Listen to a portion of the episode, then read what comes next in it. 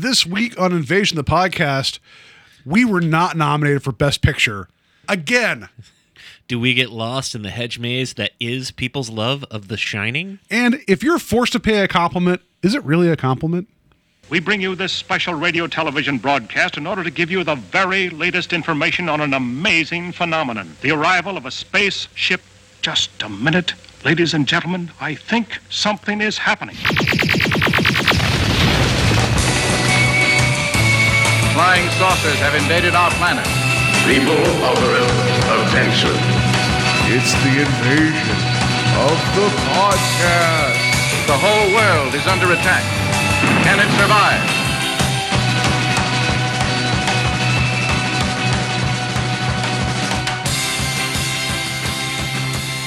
And welcome to Invasion the podcast, where we try to take over the world one listener at a time.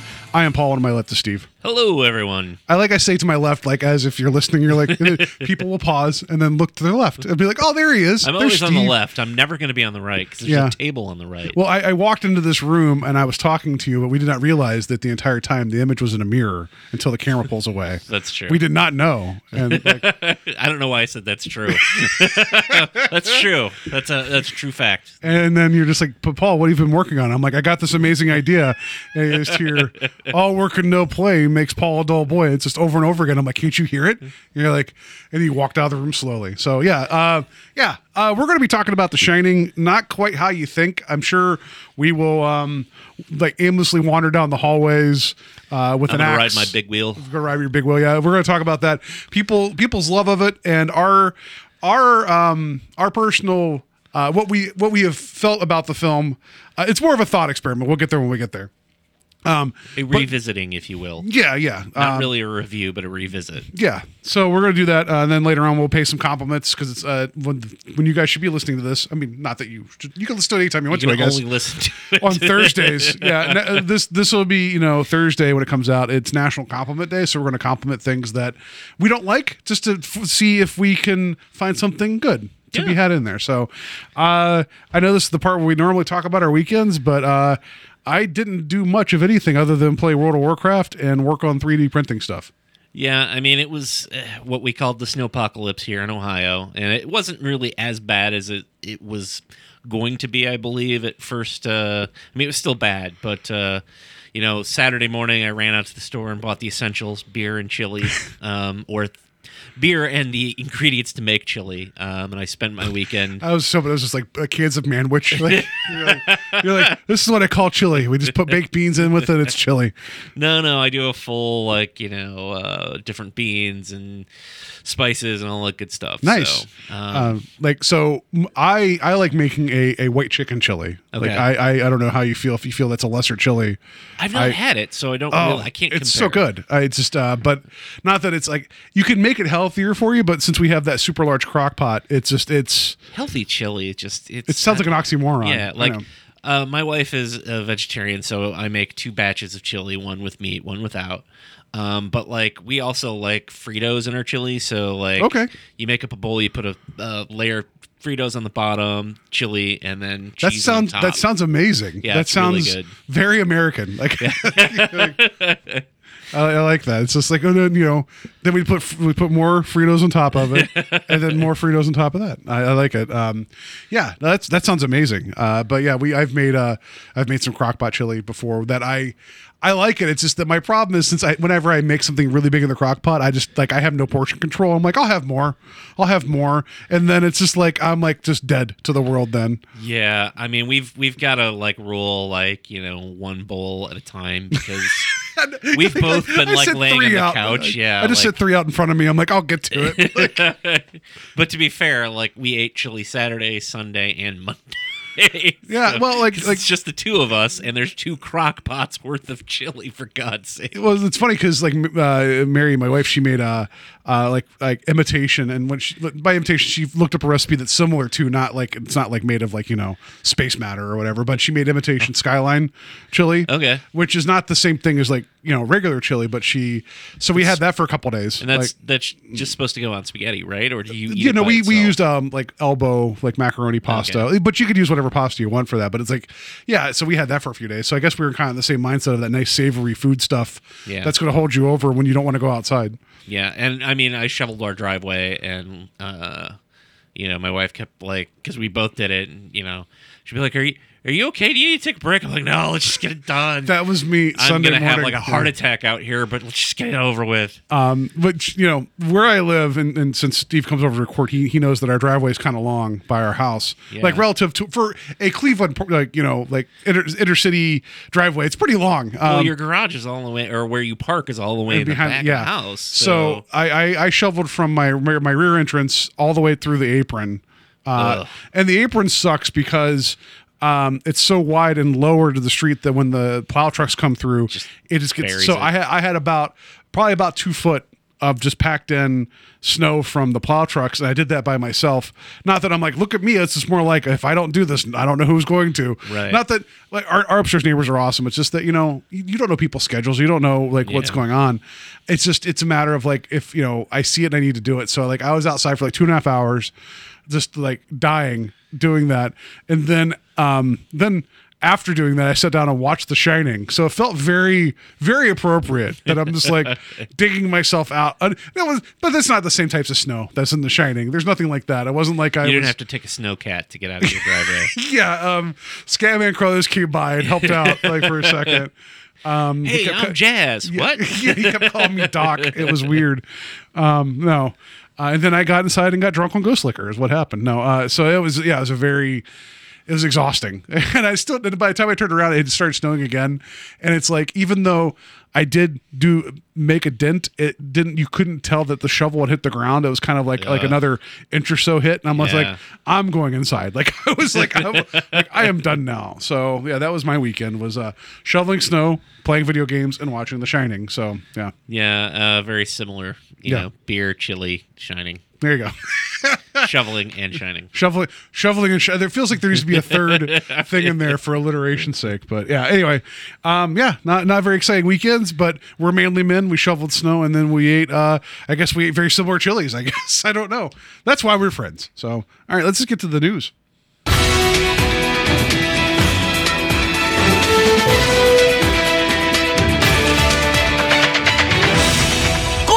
Good news, everyone! So Oscar nominations came out. Not that we're hoity-toity here at the show and, and know everything about everything, but it's worth mentioning. I'm very hoity. I don't know about toy. Yeah, I mean, you know, you need to work on the tweetiness. Uh, so uh, with the expanded Best Picture offerings, which I mean, that's that's been expanded for like what ten years now. Yeah. Uh, Best Picture nominations, just to go through. We're not going to go through each thing, but it's worthy of mentioning because it's a very, um, I think it's a very interesting mix of films. Uh, so we got Black Panther, uh, BlacKkKlansman, uh, Bohemian Rhapsody, The Favorite, uh, Green Book. I didn't realize Green Book was nominated for Best Picture until I just read it out loud. Yeah. That is that's interesting. Roma, A Star Is Born, and Vice. Um, just Green Book because not only do I want to see it, it looks like it's a good movie. Yeah. It's directed by Peter Farrelly, uh, the, the Farrelly brothers. Farrelly brothers fame. Yeah, it's like if you had said, "Hey, Paul, the guys who made Kingpin and Dumb and Dumber, one of them's going to go on and direct a film nominated for Best Picture," I'd be like, "Huh?" Like you know. Um, so yeah, it's just it's it's interesting because like Black Panther, first they said first comic book movie nominated for a Best Picture.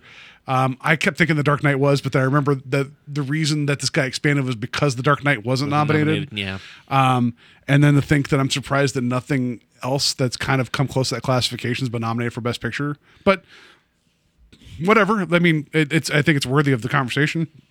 And I'm burping because I've been drinking beer too. So classy, classy act as we're talking about the Oscars. You know, Um, so I realize as I have the list in front of me, I've only seen one of the A Star is Born. Yeah, yeah. I saw it seven times in the theater. Um, I sang along with it. I cried. Uh, no, I uh, I've only seen Black Panther. Meant to get to Black BlacKkKlansman. Uh, Bohemian Rhapsody just felt like a movie that like I'm kind of surprised that it's getting all the heat that it is. Like I. I, I just was like, oh, it looks like another biopic, and maybe it's fantastic. I, I, haven't think it's just the yet. power of Freddie Mercury. I think that's really what it is, and, and I want to see it too. I haven't gotten to it. Yeah. Do you Uh, think Bryan Singer will be Singer will be invited? he actually ended up doing something like on social media somewhere, kind of like you know, hey, look, this got nominated. Everyone's like, go away, like kind of like, you know, Yeah, there are Yeah. more like accusations leveled against him today as well. yeah, so it's, not good. not um, good. I mean, as in, Um, not like I'm like like going to die on the hill that is Bryan Singer, but it's like, you know.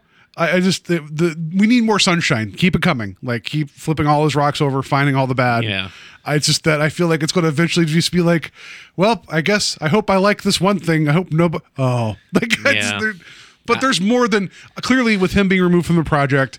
I, I'm, I can't remember who they got brought in and directed, but clearly there was enough other people and their efforts there to get this there. Yeah, his you know? name I understand is solely on there because of DGA rules. Mm-hmm. Um, so I don't think that uh, it's really his film, but you know, I, that's neither here nor there. I just I I thought it was interesting that like the day after the nominations came out, more came out. He he he's like, oh, this is clearly a smear campaign, and it's just Like probably Uh, not. probably Uh, not, yeah. Um, I mean, obviously you want to, you know, it, th- that wasn't the topic I want to get into, but yeah. That's, no, uh, no, you know, I, no, no, and no, I brought no. it up. I just on offhand. I, I Yeah. Um, the favorite I haven't seen. Um, Green Book I haven't seen. Roma I have no good reason to see or no good reason to have not seen it. Sorry. I have no good reason to see this film. That's his personal passion project. you No, know, I have that's no available on. Netflix right now. I have no reason to watch that. I have no good reason to not have Get- watched it because that garbage away from me. I could watch it at home right now. Um, and I do find it interesting um, that, you know, this weekend uh, I spent watching, you know, not only The Shining, but like I watched a couple of 80s films that uh, I hadn't seen, one being called Strip to Kill. I'm sorry. yeah, Strip to Kill. And uh, another one called School Spirit, which both are. They're they're not Roma. Um, I was gonna say I thought Strip to Kill. I thought Roma was actually the remake of Yeah. that. I didn't know. Uh, So I spent my my weekend watching some '80s exploitation, we'll say, and uh, I've so I have no good reason not wa- for not having watched Roma. I'm going to be honest, A Star Is Born is not really going to be my cup of tea. I, maybe if you held me down and made me So- watch it, I'd love it. But this is like the third or fourth iteration of this film. Yeah. Um, growing up, uh, there there's one with Kris Kristofferson and um, Bette not Bette Midler, um, uh, d- d- Yentl. Um, what's her name? Um, Barbra Streisand, right? Yeah. I hope it was her character in Yentl. That would have yeah, been amazing. yeah, it's Barbra Streisand, I think. Yes. Yeah, yeah.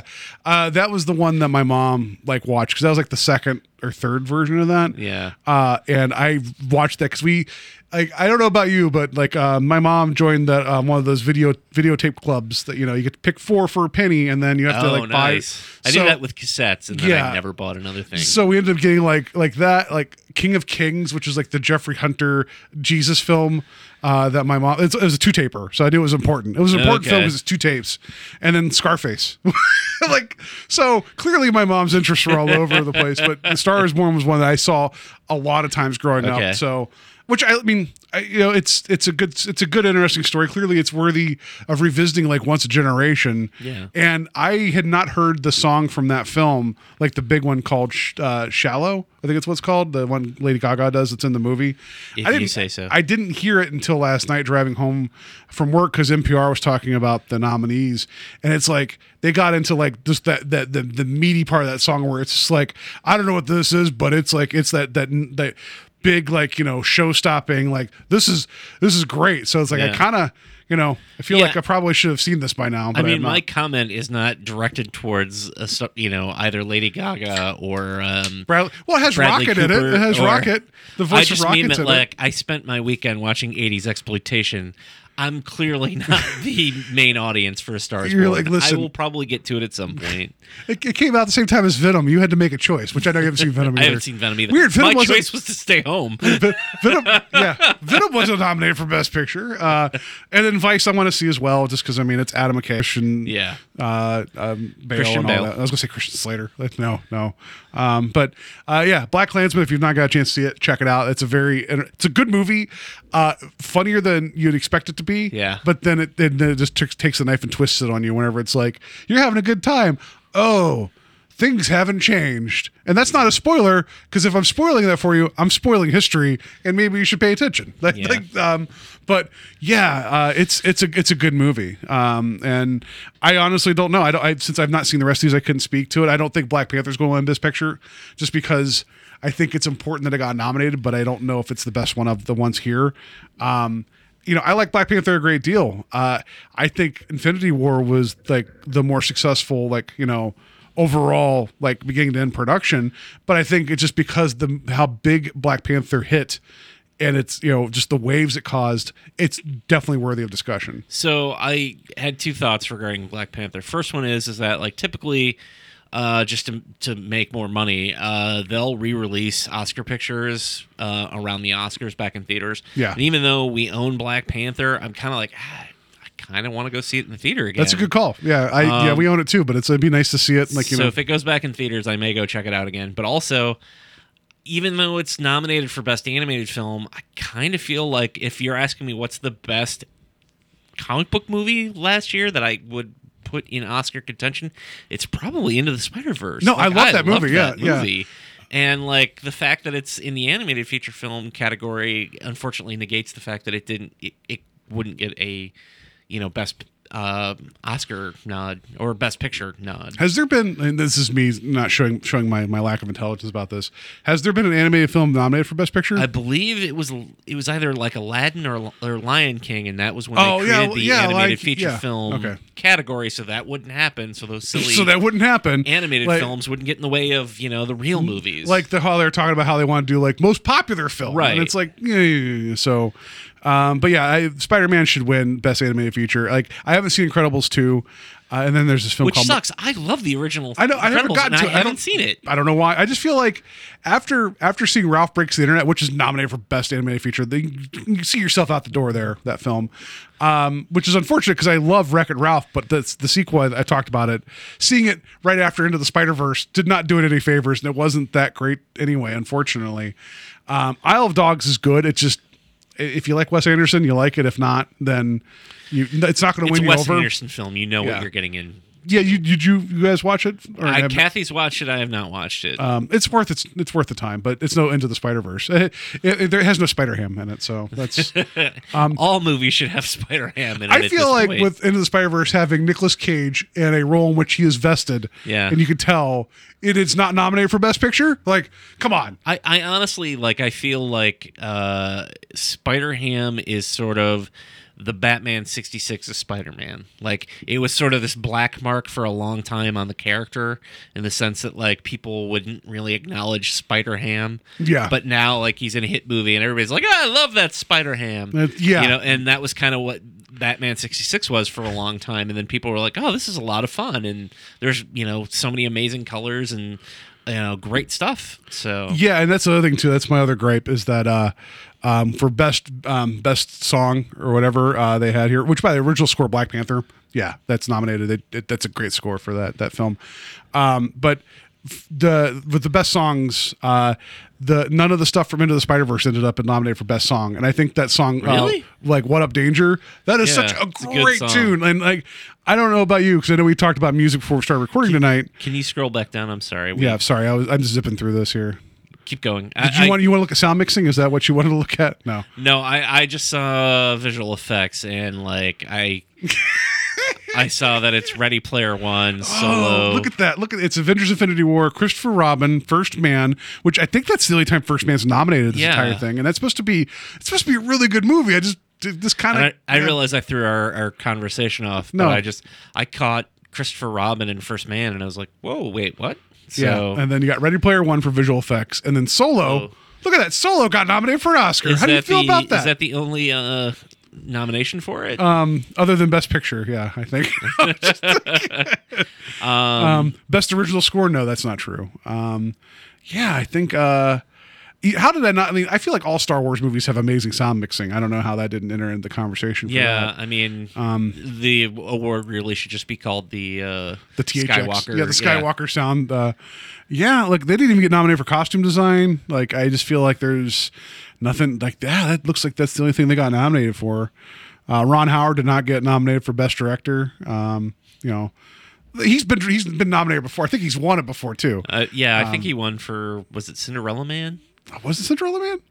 I don't. am I think what's the Beautiful Apollo, Mind? I'm what about sorry, Apollo I'm con- 13? Did he get nominated? Uh, uh, Oh yeah, he may have been nominated for Yeah. Apollo 13. Uh, I don't think it is Cinderella Man because I don't think he directed that. Now that I think of it, I was thinking of A Beautiful Mind, but for whatever reason, it's uh, Cinderella It Man's a sequel yeah. to that. No. so anyway, the, so big thing. Uh, not to go on about this too long, but uh, the the thing that surprises to, the surprising to me is that Hereditary. There's nothing at Yeah. all like. Toni Collette got like she's been nominated before, and she you know obviously she, this isn't going to be her last you know chance, but Yeah. my God, her performance in that is just gut wrenching and so good. And the, the the I don't know. I just think that original screenplay, like, why couldn't that have been brought into the conversation? Like, if you're not gonna, I know, I know it's a big deal this year, like, because last year a horror film, you know, was nominated, and now you got a superhero film. Don't go crazy, you know. But well, yeah, I mean, uh, the year before you had both Get Out and uh, um, uh, Shape of Water, Shape of Water, Yeah. uh, and like they we're just like we can't let two two years in a row a horror film enter into the Oh, best no, picture no. race. What do we? like the, Um, the Academy's like, listen, fine, superhero film, but no horror movies. Like, okay, Uh, you know, I and I know that it wouldn't have gotten nominated, but uh, I honestly think that Nicolas Cage's performance in Mandy might be one of my favorite performances of last year. So he should have. You know how how amazing of a dark just show horse. that bathroom scene of How- him like that's it's so powerful Yeah. and, and batshit crazy, you know, like. But to see him work through whatever that is, Yeah. I, ma- I made the joke. I don't know if it was to you or to anybody else, but I'm just like, I don't even know if that was intended to be in the movie. Like, I just feel like I think we did. It's just him just being like, I'm in my underwear, just drinking vodka, just getting psyched up. It's like, the camera. yeah, it's like, Nick's in his underwear. yeah. Um, so yeah, there's some there's some stuff, and also like what was the best documentary? Um, the uh, Mr. Rogers documentary didn't get nominated, which I've not seen it, but when the trailer itself made me want to ball my eyes out, I'm Yeah. like, how is that not nominated? You know, I mean, Like, basically, what this list is, though, is it's a, it's a lot of me, like, uh, you know, making myself feel bad for all the things that I haven't seen. Where I'm like, oh, I haven't seen this, I Yeah. haven't seen this. Um, oh, Solo got two nominations. Look, Free Solo. free solo, yeah. yeah, same movie, exact same. No, um, that that's the version before Ron Howard came in. Like they like free solo. Oh, uh, so all right. I desperately want to know what that version was. Yeah, me too. Uh, just just uh, join all the Scott Scott Zack Snyder people that want that uh, cut of uh, Justice League, right? So, all right. So I'm sure we could pick winners. We're going to be wrong. We'll get think, to it later. I think maybe what we should do, um, and I realize that it's it's it's it's hard. You know, maybe once the because the, these are in March, right? I think so. maybe for like the game or whatever, like we pick our Academy Awards, the Invasion of the Podcast, like the movies that we would award. The potties. Yeah. No, that's we're not calling it that. uh, but that'd be funny because it's just like Paul. You've, you've nominated three movies, like the same three over and over again. I'm like, I've seen three movies. Steve, why is this category best John Carpenter score? Yeah, yeah. like, why is this? Why is this best Halloween film called Halloween that was called Halloween and released in September? And don't get me wrong, I, I I'm not saying that I thought it was one of the best pictures of the year, but I I still listen to that score like all the time. I, and I listened to the end of the Spider Verse thing like all like all the time too. So, all right, moving on. Uh, next story here. Uh, uh, we've talked about this a little bit in the past because I, I didn't realize, like, we stumbled across this thing called Pluto TV because there's an app on the PlayStation Store. So I think you and I talked about this previously on the show Yeah, a little bit. And you, you had said you'd watched some of it previously. yeah, I used it to watch Mystery Science Theater and RiffTrax. Yeah, so uh, it looks like that that um, it's basically internet TV in the sense that you have a number of different channels. You can't control the content, but you can just flip through it, and there are some ads.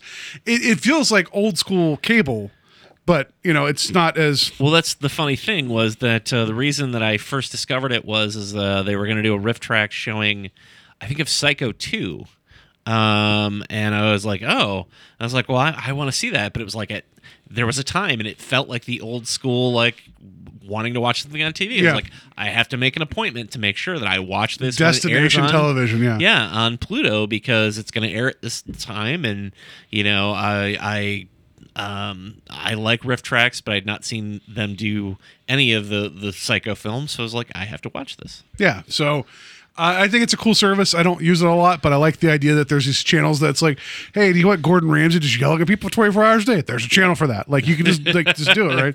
So um, Viacom has moved in and bought. uh, They're buying Pluto TV, which, if I remember right, didn't Viacom? Didn't they have?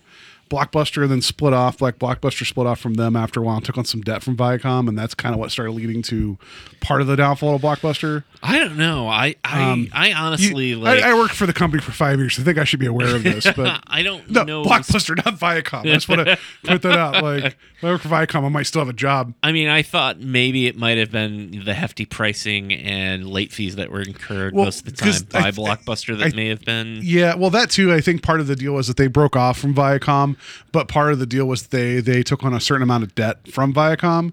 If I remember right, I might be using a different company in in, uh, in lieu of Viacom, but I think that's correct. So it's just interesting that they were partnered up with them. They broke off. And they were trying to do their own thing with like media, and then they tried doing their own like you know mailing service, and had the option to buy Netflix at that time. Said no, we're going to bury you, and then you know whatever that didn't work out. So then Viacom moves along. Yeah, yeah. Uh, dig a, dig a grave, you know, uh, dig two graves, one for one for Blockbuster, one for you because you saw the crime and we can't let you live. Um, so it's interesting. The Viacom is now they're trying to find something to kind of get their foot in that kind of this type of market of like the internet, like television part of Yeah. it. So part of this, one, I'm worried that that might then start limiting what can be on there. That'd be that'd be bad because I think people like what's available, and Yeah. Pluto's worked out some deals mean- to get some interesting content on there. I haven't looked into it recently, but when I downloaded it, the, one of the reasons I downloaded it was because there was nothing but a RiffTrax channel. Mm-hmm. There was a Mystery Science Theater 3000 channel. So Yeah. I was like, oh, I just know that any time that I tune into this, I can just watch a Mystery Science Theater 3000. and that's something just to kind of be fun to put on and just Yeah. Yeah, like so um so the, people say one of the positives is that Viacom does own a few different things already that they can then make available on here. Which I had there was a different story I'd pulled up originally when I sent to you, and I gave examples, and it's not in this variety story. But I feel like it was mostly like MTV properties and things like yeah, that. which would be fun. Like Yeah. if they could get like you know, like I don't know, like Beavis and Butthead or something running twenty four hours a day, Yeah. uh, or even I don't know, even if you did the real world or something, people would be interested in that, right? Just stream one hundred twenty minutes over and over again, uh, or um, Headbangers Ball with uh, I would watch a Headbangers Ball channel if it was just like, oh, it's, you know. oh, who was the host 19 back then? Was it Matt Pinfield? So before Matt Pinfield, it was Riki Rachtman. Riki Rachtman. That's right. Yeah, Yeah. yeah. Um, you could just show MTV back when Kennedy wasn't a crazy person, you know, uh, crazy weirdo conservative person. Like, where how'd that happen? I don't know. Um, you could have both Julie Browns on there. Like, That's you could, true. You could have Kurt Loder. You could just have a constant, a constant channel of that MTV news, the boom, boom, boom, boom of the of the typewriter ball hitting the screen. It's just twenty four hours of news updates. You know, that that would be not good, but I, you know, it'd be fun. You know.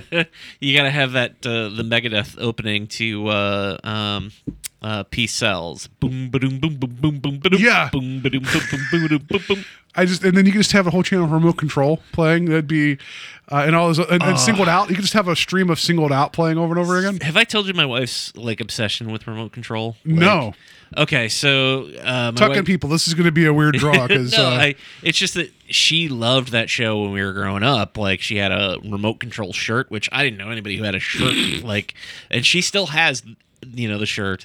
Um, because that was MTV's first game show. yeah, and uh, one night we were just like talking about it, and I was like, well, "Let's go on YouTube." There are like uh, not entirely a lot of full episodes, but you can watch some full episodes of Remote Control, and they were all from like '89. So like they had like commercials for like Ghostbusters 2 and Batman and all the movies that were coming out that summer. But And did they was- keep all the weird MTV uh, like Oh, bits in the middle where it was just like It was oh, clearly somebody had taped them on a video Yeah, yeah. cassette and thrown them on YouTube.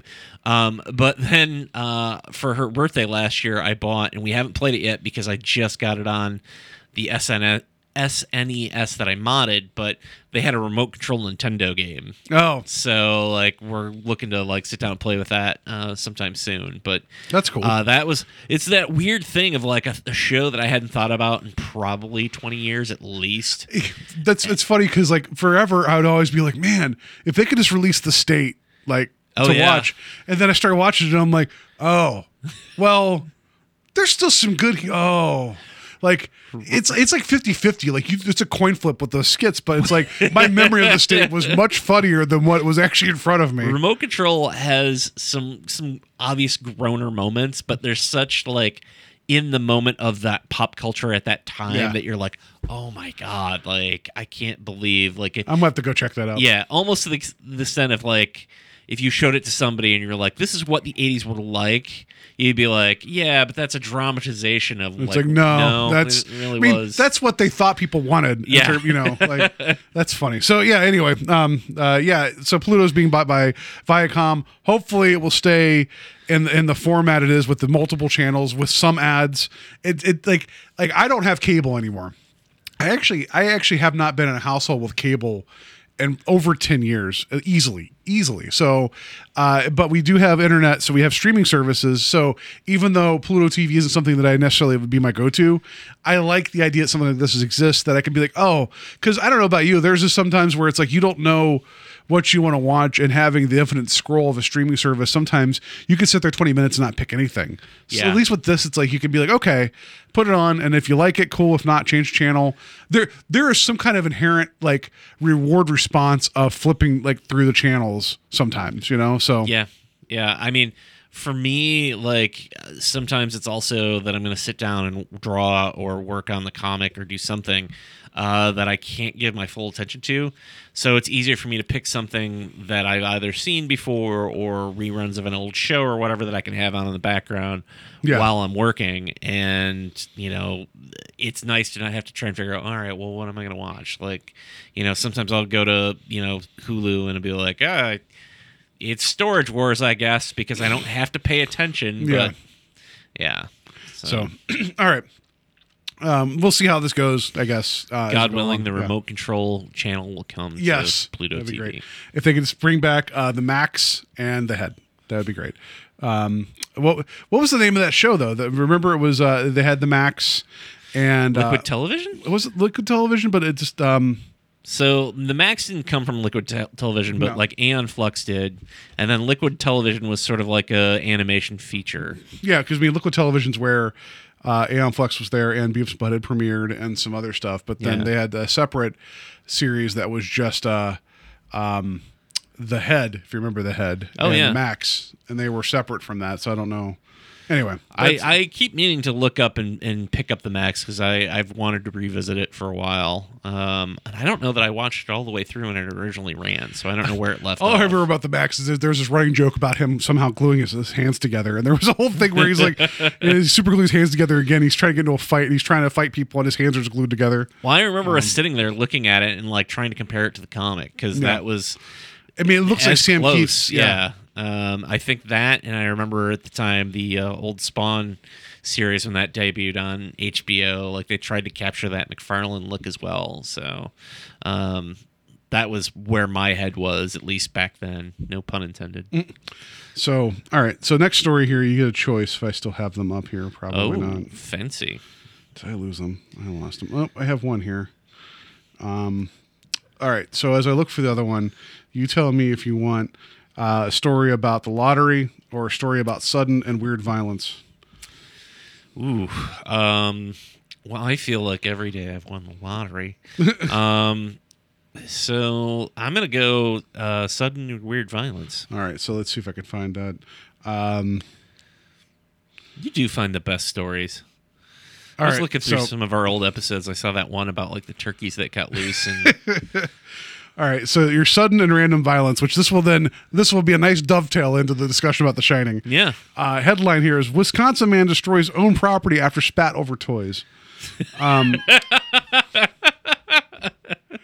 all right. Yeah. Uh, brief aside, the other story was about a guy who won one dollar on a scratch off ticket and decided to go down to the state lottery office in Nashville and his oversized checks and they gave it to him. So he got to he got to pose with the one dollar like thing and they did they treated him like he was like a big jackpot winner. So they put photos up on their social media of him. And it's like and he he's like, What? He's like, I won. And then I guess there's a local frame uh, shop that's willing to frame his check for free. So like that's you know, yeah. I thought you were gonna tell me that like he used that other dollar to go buy another lottery. No, won, like, that's you think that would be the story, but no, he went down and got this oversized check. It says one dollar. like, it's like, you know, not all heroes wear capes. So, all right. Madison police say a 34 year old man, 34 year old man who thought his wife damaged his action figures, retaliated by taking an axe to the family's car, television, and laptop in the house. Uh, Madison Police Chief uh, uh, Mike Koval says that the man called the police just after 10 p.m. Sunday, told them he had too much to drink and overreacted about his action figures. Um, th- this is Wisconsin, not Ohio, and not Steve's house. Uh, the, uh, the man's name was not released. It's not Steve. Uh, he was arrested and faces charges of disorderly conduct and felony damage to the property. Police say he caused more than five thousand dollars in damages. Uh, he struck the car's windshield so hard with the axe that it got stuck. So he, I, he misunderstood. I guess he believed his action figures, which they, the, sto- the couple stories I've seen, they don't clarify what this means. He thought his wife messed with him, so he got mad and destroyed like a computer, a TV, all this stuff with an axe, and then wedged an axe so hard to his car that they had to pull, it, like with the windshield, that they had to they had to forcibly pull it out. But after he realized his error, he called the police and said, "Hey, this is what I did," and then they arrested him. It's like you know, I want to say good on him for realizing that maybe he overreacted. Yeah. But you really overreacted to something. I don't know what's going on there. So yeah, his action figures. He thought he thought they were damaged, so he decided to damage other things. Yeah, I, I guess I don't understand that. It's, I, you know, it's like uh, thinking that you know you lost your your job, so you're gonna go burn your house down. Yeah. Like, oh, that- you got fired. I guess I'm gonna go spend all my money in the same night. Like, yeah, that yeah, would be. I don't I- understand the I don't know. thought process there, and like, I'm curious to know what he thought happened to his his action figures, and also like what his action figures are actually worth. Like, What if it was just a bunch of rock lords and he was Yeah, like, I mean- who, who who touched my rock lords? And I it mean- just turns out it was just actually a separate rock that was in the driveway that he, you know, th- that was dis- it was not disguised as a robot. I mean, there was a period from probably like I don't know, age uh, 18 to. Uh, it hasn't happened recently, but I'll say now uh, that I would invite friends over, and then at some point actually find my action figures engaging in different lurid sexual positions uh, while I was out of the room. But uh, I can respect that. you know, I, I don't know. Like I, I've I've had this conversation with my wife. Like, uh, you know, Don't I, touch my stuff. no, like, like I, I've had the conversation with her that you know, like they're just things. If I had to sell them tomorrow to get like a heart surgery or something, I always come up with these like extravagant things. Like I'm gonna need a kidney or something. No, you're raising the bar pretty high because if it's just like if I sell them tomorrow for a sandwich, I'm not doing that. no, but I'm Those always like, really good sandwich. you know, if we're ever in dire straits or whatever. And it's not like I've got some sort of like, I mean, I have a decent collection, but it's not like I'm sitting on, you know, uh, Boba Fett with uh, J Slot, you know, firing rocket. See, I now you know. what that is from the Toys That Made Yeah, Us. Yeah. It, it's not like I have something that's incredibly worth something, but I mean. I, I don't know. Like, I can't imagine getting to that level of anger uh, and like taking an axe to your own car, laptop, and TV because those are all expensive items. Yeah, like I value them. You know, like, you know, like it'd be like one thing if he was like, I went downstairs and you know ripped up the bath mat. Like, okay, it's a bath mat, you Yeah. know, or that sounds oddly specific, Steve. When did you get mad and rip up a bath mat? You know, you're like, one of my, one of my Bespin Lukes got messed up. I had to go tear up my bath mat. it's my secret shame. I had this guy who's walks out of his basement who's like, "Who broke my bluegrass Silverhawks figure?" You know, I mean, I, I now I don't have the complete set anymore. I can understand being anal retentive about your collection, but I don't understand enacting violence upon things that you own. I mean, I guess, hey, I guess that's better than like, you know, him going out and hitting somebody physically. But Yeah, it- but like, but what if his collection? Like, what if you found out it was just like, like just a shitty collection? Like, what if it was like, like half the California raisins, and it was like, but it was like, you know, not even the good ones. You know, like not even the one with like the the saxophone. You're like, who messed up most of my California raisins collection? There will be hell to pay. Like, you know, I, I I have nothing to say to that because now I'm just imagining like I wonder what California raisin figures go for these days. yeah, like I just that would be great. It's like you know, all of my muscle wrestlers, all three of them. Why did you why did you mess them up? You know. So all right. Anyway, and I can just keep referencing things. It'd be amazing. All right. So enough about news. Um, I guess after talking about um not understanding sudden and, and severe violence, Yeah. uh, we'll, just, we'll just pivot into The Shining. And now for our feature presentation. So I had mentioned this to Steve as a topic a while ago, and it wasn't necessarily The Shining per se. It was more the idea of, you know, we talk about a lot of different types of things on the show uh, to varying degrees of success. Um, but there's things that we love, and there's things that we don't like. But then there's there's tends to be things that just and, and just as a fan of things, there's going to be stuff that you like and there's stuff that you don't like. But then you'll find that there's sometimes something that you don't like that is greater that is embraced greatly by the the the world around, and maybe you know you're just like you don't understand why, or you're like, you know, this isn't for me. And so The Shining, the film, uh, the Stanley Kubrick film, that's always been kind of that thing for me where um, people hold this up as this masterpiece and they one of the greatest horror films I've ever made. And I've I've never felt that way about it. And I'll get into my reasons why, and then we'll talk more about that in a second. I just figured it'd be interesting just from a and a, doing this show for what almost like three and a half, four years now, and I know you've been doing it for over a year with me. Um, I never want to just hate cast about something. Right. It happens. I get on my tears and I just talk stupid about things. But uh, learning, especially, and I know I, I will say this often, and we, we, we say this often, uh, El Gore of Talk Without Rhythm, he always strives to find the inherent good and something and quality and worth. And he he finds a lot more things that I don't like that I can be like, wow, you found something there. And I and and good to him, like good for him. And I I can never sometimes approach that headspace.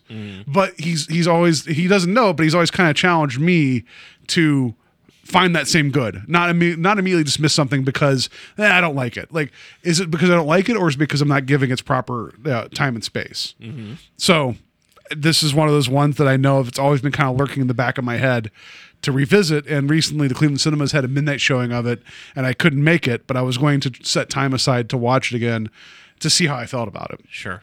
So I had mentioned the idea to you, and I thought you're going to bring a piece of media that's different, but you're like, no, no, no, Shining works. I'm like, oh, so yeah. Um, so just kind of on the topic of what you're saying about hate casting, like, um, I think of you know who I was in my younger days, and I, I did I was, you know, pre-internet, I was one of those people who probably spent too much time bitching about the things that I didn't like, and not enough time talking about the things that I liked. Um, and I've realized that as I've gotten older, like you know, I can critically approach things. I can talk about things that I disliked or why I think thing does, things don't work. But the reality of it is, is that like, why not spend that time focusing on things that do make me happy as opposed to what doesn't? Um, and I, I saw like a a, um, a tweet uh, over the weekend from a writer who was like, you know, there seems to be a call within particularly. Um, and I don't ever consider myself a reviewer. I don't consider myself a professional in any sense of the word when it comes to reviewing materials, even as a podcaster. Like, I enjoy conversation. That's why I'm here.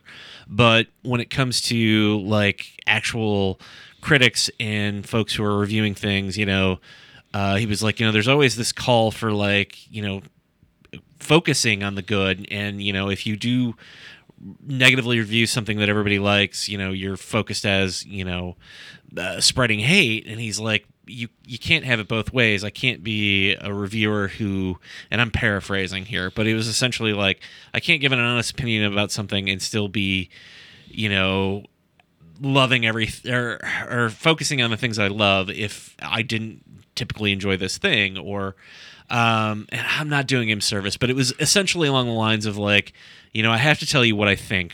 For good or for bad I have to tell you what I think of things. And if it's if it's being deemed as being a negative voice in the industry like I don't know how to get around that. Well, I think there's a difference um, between like stating an opinion about why you didn't like something, Right. and saying here's the reasons why, um, versus just being like, um, and I know I don't know if we've talked about this in the show, we probably have, but like that that YouTube series, um, Cinema Sins, it just it, that shit drives me crazy. Yeah. Where it's like everything wrong with everything, and it's like everything wrong with Spider-Man: Homecoming, and it's like you shut your mouth. But um, everything wrong with your pants wait what what? Yeah, everything wrong with your mom. Uh, but it, it- they go through and it's like supposed to be a joke, but it's like they're not really. I think it's we had this conversation about what's constituted as a plot hole, right? Yeah. But there's that that that sudden like off to the side where it's like, and it's something we'll keep running into where. Uh, my co-host on Strange Highways, uh, Kevin had mentioned at one point he heard somebody say that uh, something something can't possibly be the greatest thing at, like of all time, and then it, but something can't. Not all things are are um, are either the greatest or the worst. Yeah. Like things are going to fall on a spectrum, right? So I think saying that if someone's like, if I say something that is a negative, like review of something, I, I think you could have uh, that kind of talk, but not be speaking from a place of negativity. Right. Uh, and I think a lot now it's we have so much at our, our fingertips that it's easy to immediately immediately just flick off things and be like, nope, don't like it, don't like it, don't like it. Yeah. And not really consider either uh, what's it trying to do? Is it worth our time? Is it worth us changing our approach to it? And, you know, like do we understand the context of what it take it took to make it? You Right. know? And so The Shining. You know, like well, that's uh, you know going going back to to that that Yeah. point that I was trying to make about review versus uh just uh, talking about something and why you don't like it. Like there's there's uh, and I I don't like the term hot takes. I know that you don't like the term hot takes. Um here's a hot take. I, I'm okay with it. oh, okay. Well, I guess I was wrong. No, I just I, I do use them ironically just to be like, here's your hot take, and I give I give an opinion that's like 15 years old and be like, you know, I don't know. I Well, a lot of times people's hot takes are just reason or ways for them to say they don't like something without any putting thought behind it. yes, Is my I- feeling. I, I, I, agree. That is a well reasoned, uh, Luke, like room temperature take. I like that. but uh, you know, approaching this, you know, um, and I'll go into a little bit of my background with the film uh, once we get into the meat of it. But um, you know, I I don't know really how to present my argument in a critical fashion because there's nothing here that I can point to and immediately point to as being the thing that I don't either agree with or that didn't connect with me. Um, Well, okay. and that's you know once we get into like I said the heart of the conversation, you know there's different places where it's going to go, and there are certainly things that I don't like, but I don't know that I can.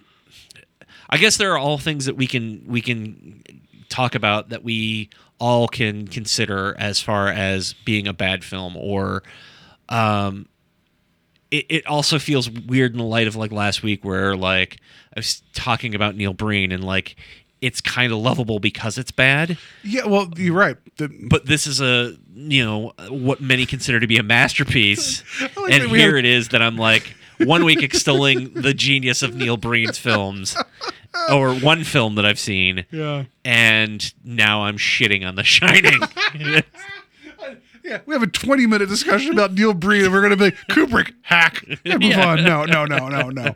Um, no, I, so it, it would be like if like so so my wife loves she loves seafood. I am not a seafood guy. We, if we let, what if I took her to the, the best seafood restaurant around and said, i "Here, believe that's the red lobster that is the Red Lobster." I um, well, I, like you know, McDonald's has McDonald's has a fillet of fish. It's not bad. I don't know. Also, there is there's a seafood restaurant. I don't know if you're familiar with it. It's pretty high class called Long John Silver's. oh yeah i hear they, They- have the hush puppy They have they when whenever your menu has and more attached to it, you have my attention. That's a quality place. Um, yeah. Anyway, so what if I took her to like a place that's not Long John Silver's? That's you know a little lesser than Long John Silver's, but let's say it's a good seafood restaurant. Uh, and she'll be over the moon about whatever she orders. I don't like seafood, so you could bring me the most like wonderful, like love and cared and like properly prepared and like everything that that on the plate is supposed to be the way it is and it's supposed to be a delight. If I don't like seafood, no matter how wonderful this thing that's presented in front of me that 9 out of 10 people would absolutely lose their mind over, I'm going to have a hard time getting through okay just because of my you know so i feel like i think i think we can appreciate if something is is well done um i guess seafood shouldn't be well done maybe i don't know i don't know seafood Uh, if it doesn't have hush puppies and batter i don't really pay attention if it, if it's not fish in stick form I, I you lose me but but what about shrimp do you yeah, like battered shrimp i don't i like batter I just I'm not a shrimp guy. I don't know. I just right. I didn't I don't know what it is. Like I try I've really really tried and this is not the conversation I wanted to get to. I've really tried tonight we talk about uh, every- shrimp we talk about everything else. Um, I really try to give seafood a chance. I just I try to understand what I'm what I'm eating, so I don't have that initial like meh kind of feel. Yeah. It's also like kind of how I appro- uh, pr- approach sushi. Like there's some that I can get behind. There's some I'm like that's a bridge too far. I can what that that's a kraken. I do not want that in my mouth. You know, like you know. Um, so uh, yeah. Anyway, so I think I think we can still say, you know, I can appreciate the plating. I can pre- appreciate the presentation and the craft that went into this. I'm it just this isn't for me. So Well, I can see that. that's the closest analogy that I can come up with. Um, is for me specifically like the Rolling Stones are a band that I don't really like their music, but I understand why people do. I understand why they're considered to be like rock gods. I understand. I I get it. I understand why people like them. They're just not my cup of tea. You okay, know? I think that's a, a Um, fair equation. Like, um, yeah, there's there's things out there that I could that I could appreciate. Like, uh, um, like one of my friends from college thinks Aerosmith's like the greatest American rock band, and I'm like, is it? like, like, you know, like I, I like I, I appreciate Aerosmith. There's a lot I like about it. I'm like, but they aren't like you know the thing I hold at the very top. You know, but mm-hmm. that's fine. You know, like everyone's opinion. You can like what you like. You can love what you love for the reasons that you love it. And I think that's been something here on the. You know, we've talked about this throughout the entire course of this show, but there are just some times where it's like the rational part of my brain can be like, wow. I can, you know, this is probably something I should be into, and the, but then there's that lizard part of my brain. It's like, no, like I don't like it. Like, Well, I mean, you know, on that same focus, uh, you know, there can also be the opposite effect to that, especially the breed know- effect. It, well, no, like uh, if there's something that everyone loves and you don't get it, like you know, it can almost be off-putting that everyone else loves it and you don't get it. Like, for instance, I know now, I understand now why my friends in in college and beyond aren't big Metallica fans because I was the biggest Metallica fan and everything to me was the greatest thing ever. And like I kind of get now where they're like, yeah, it's fine for me. And you make me listen to it and you tell me how great it is. I get it. It's Yeah. great for you. It's the it's, you know, like for a long time I just I, I honestly could not connect the dots where I'm like why why do people why does not everybody think that Master of Puppets is the greatest song ever or you know why is why is it that people don't think that James Hetfield is the the best lyricist ever or like I, I just couldn't connect the dots like for the longest time I was like I just want to believe you're it- staring at a chalkboard, just trying to do like do the I had a string like, theory out and like yeah. Um, so you know, it took me a very long time to come to the conclusion that also that my love can also bring out not hate, but well, it no, can someone's also love of something can off- al- also cause Yeah. off-putting. Like so, uh, working at Blockbuster, formerly co-owned by Viacom, I believe. Uh, there was a coworker I had that I, her and I just never got along. We always butted heads. Just one of those things where it got to the point to where the best way to manage us was to schedule us for like opposite shifts. So we do like we do like the sheepdog and uh, the Wile E. Coyote thing, where it's like morning Ralph, morning so and so, and then we just Yeah. like punch in, punch out, and then not talk to each other because we weren't see. It was fine at that point, but So it wasn't like there was some sort of burning sexual tension behind no, it. no, no, no, no, like, no, no. I mean, it was just I know- genuine dislike. I mean, I know that I'm, I'm, I'm, I'm a catch, you know, but no, no, it wasn't. It was just one. no, it's just one of those things that you, you just have, like. There's, there's people in my life that like I may not agree with, and we have we don't see eye to eye on stuff, but I can get along to get along. Yeah. But it's like working in a, a retail environment where you have like a staff of six. Just there's a certain point where it's like you hit a wall and there's no getting around it. So it's like Yeah. just separate us. Like it was better that way, and it was fine at that point. But anyway, her favorite movie of all time is The Godfather. And it's like, and I had not seen it, and it was one of those things because that it was like the greatest thing in the world to her. I, there was just this like this burning fuse in me of like, I'm never, I'm never watching The Godfather. Like, and so it's like one of those things where I'm like, I'm holding it against you that I'm not watching like what people consider one of the greatest movies ever made, you know. And so you know, many years later, actually, it was about two years ago, I finally sat down and watched it. Phenomenal film, but it's like there was always that coloring of yeah, you uh, associate it with that person. yeah. So Yeah. Sometimes someone loving something can be like, I'm good, you know. Yeah. But the opposite of that's true too, where like I'll see like like people are excited now for Game of Thrones coming back, right? And uh, so I see Facebook posts, everybody like you know excited for all this, but then there's like that one person that I see every so often. I know it's them and my friends are just like, never seen an episode. Don't plan on seeing an episode. Don't see the big deal. It's like you don't need to point at yourself at the thing you're not watching. Yeah. That's fine. If you don't have interest in it, cool. I, I can't tell you to watch something. I'm, I'm not going to force you to watch something. But to point out that you're that guy, you know, then I'm like, I've never seen that. It's like, you know, Oh well, that I mean, the classic example of that is I've never seen Star Wars and I don't need to. yeah, that's It's the like, kind of okay, thing. It's well, like, that's- well, I mean, you know, you've made that decision. That's fine. I'm not going to, you know, maybe you would like it, you know, but maybe you won't. So, but yeah. do you want to know the one weird thing about Game of Thrones and me? And I realize we're going is way off the, topic. is it the one weird trick that you should know? No, it's it's the fact that like I can retain knowledge about numerous comic books that I've read, uh, numerous Star Wars movies, comics, books, um, horror films, whatever.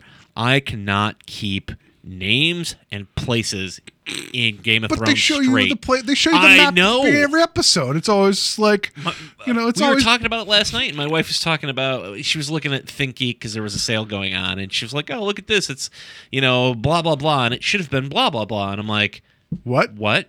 and she's like, "You know that that place," and I'm like, "You Yeah. got to be more specific." like, I I don't know. Like, I, I could tell you why Tatooine and Jakku are different, but like for whatever reason, I can't figure out what uh, King's Landing is different You, from. you can tell me why Tatooine and Dantooine are different too. Yeah, you know, I, I just I don't I, I for whatever reason I can't retain names and places in Game of Thrones for some reason, unless it's like Khaleesi or the Mountain or somebody who's very specifically tied to the story. But it's like, no, oh, I, it's I get lo- uh, the same thing. I, I agree, but it's like you know, I mean, but uh, th- that's fair. Like that's that's a fair thing, and considering that, and that's actually a good jumping off point for this because that's a book series translated into a physical media that people have their following and their love of that I promise series. we're going to talk about The Shining. at That's what I was about to get to. Because I've been thinking about that actually, because like I was talking about this at work with a coworker of mine, as opposed to just a random person that was there. That'd be weird. About how we're covering The Shining and how you know the book versus the movie. And I said there's a lot of people I know that like you know will hold one or the other in high regard. But it's like for someone like me, I've not read the Game of Thrones books. I'm sorry, the, the Song of Ice and Fire. Um, not because I not I have any reason against it. Just just I haven't done it.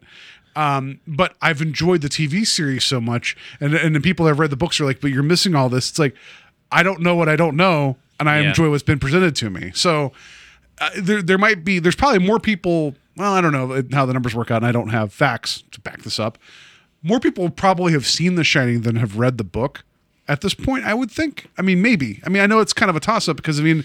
I, the book has been out there just as, as long as the movie, pretty much, and it was uh, one of the like the first hardcover Stephen King books.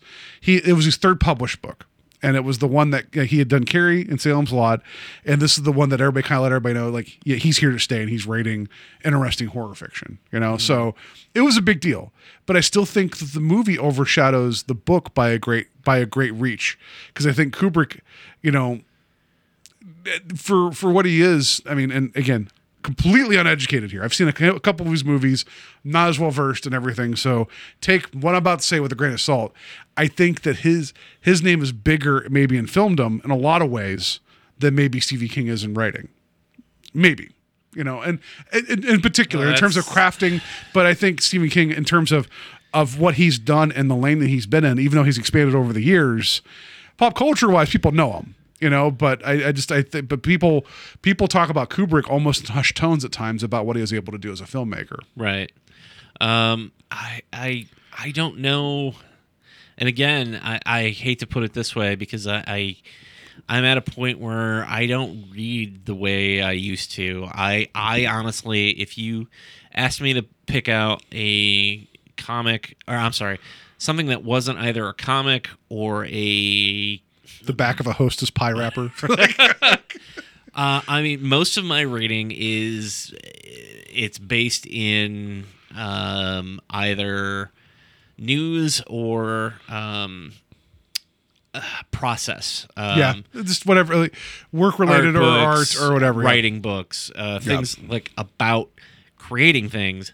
Um, I I don't know if there's somebody who's bigger than than Stephen King, and it's been that way for forty years. No, I, I, years? Like, you're right. So I mean, maybe maybe my argument maybe is there is. I maybe mean, my argument may not be valid, but I'm just thinking in terms of like when you.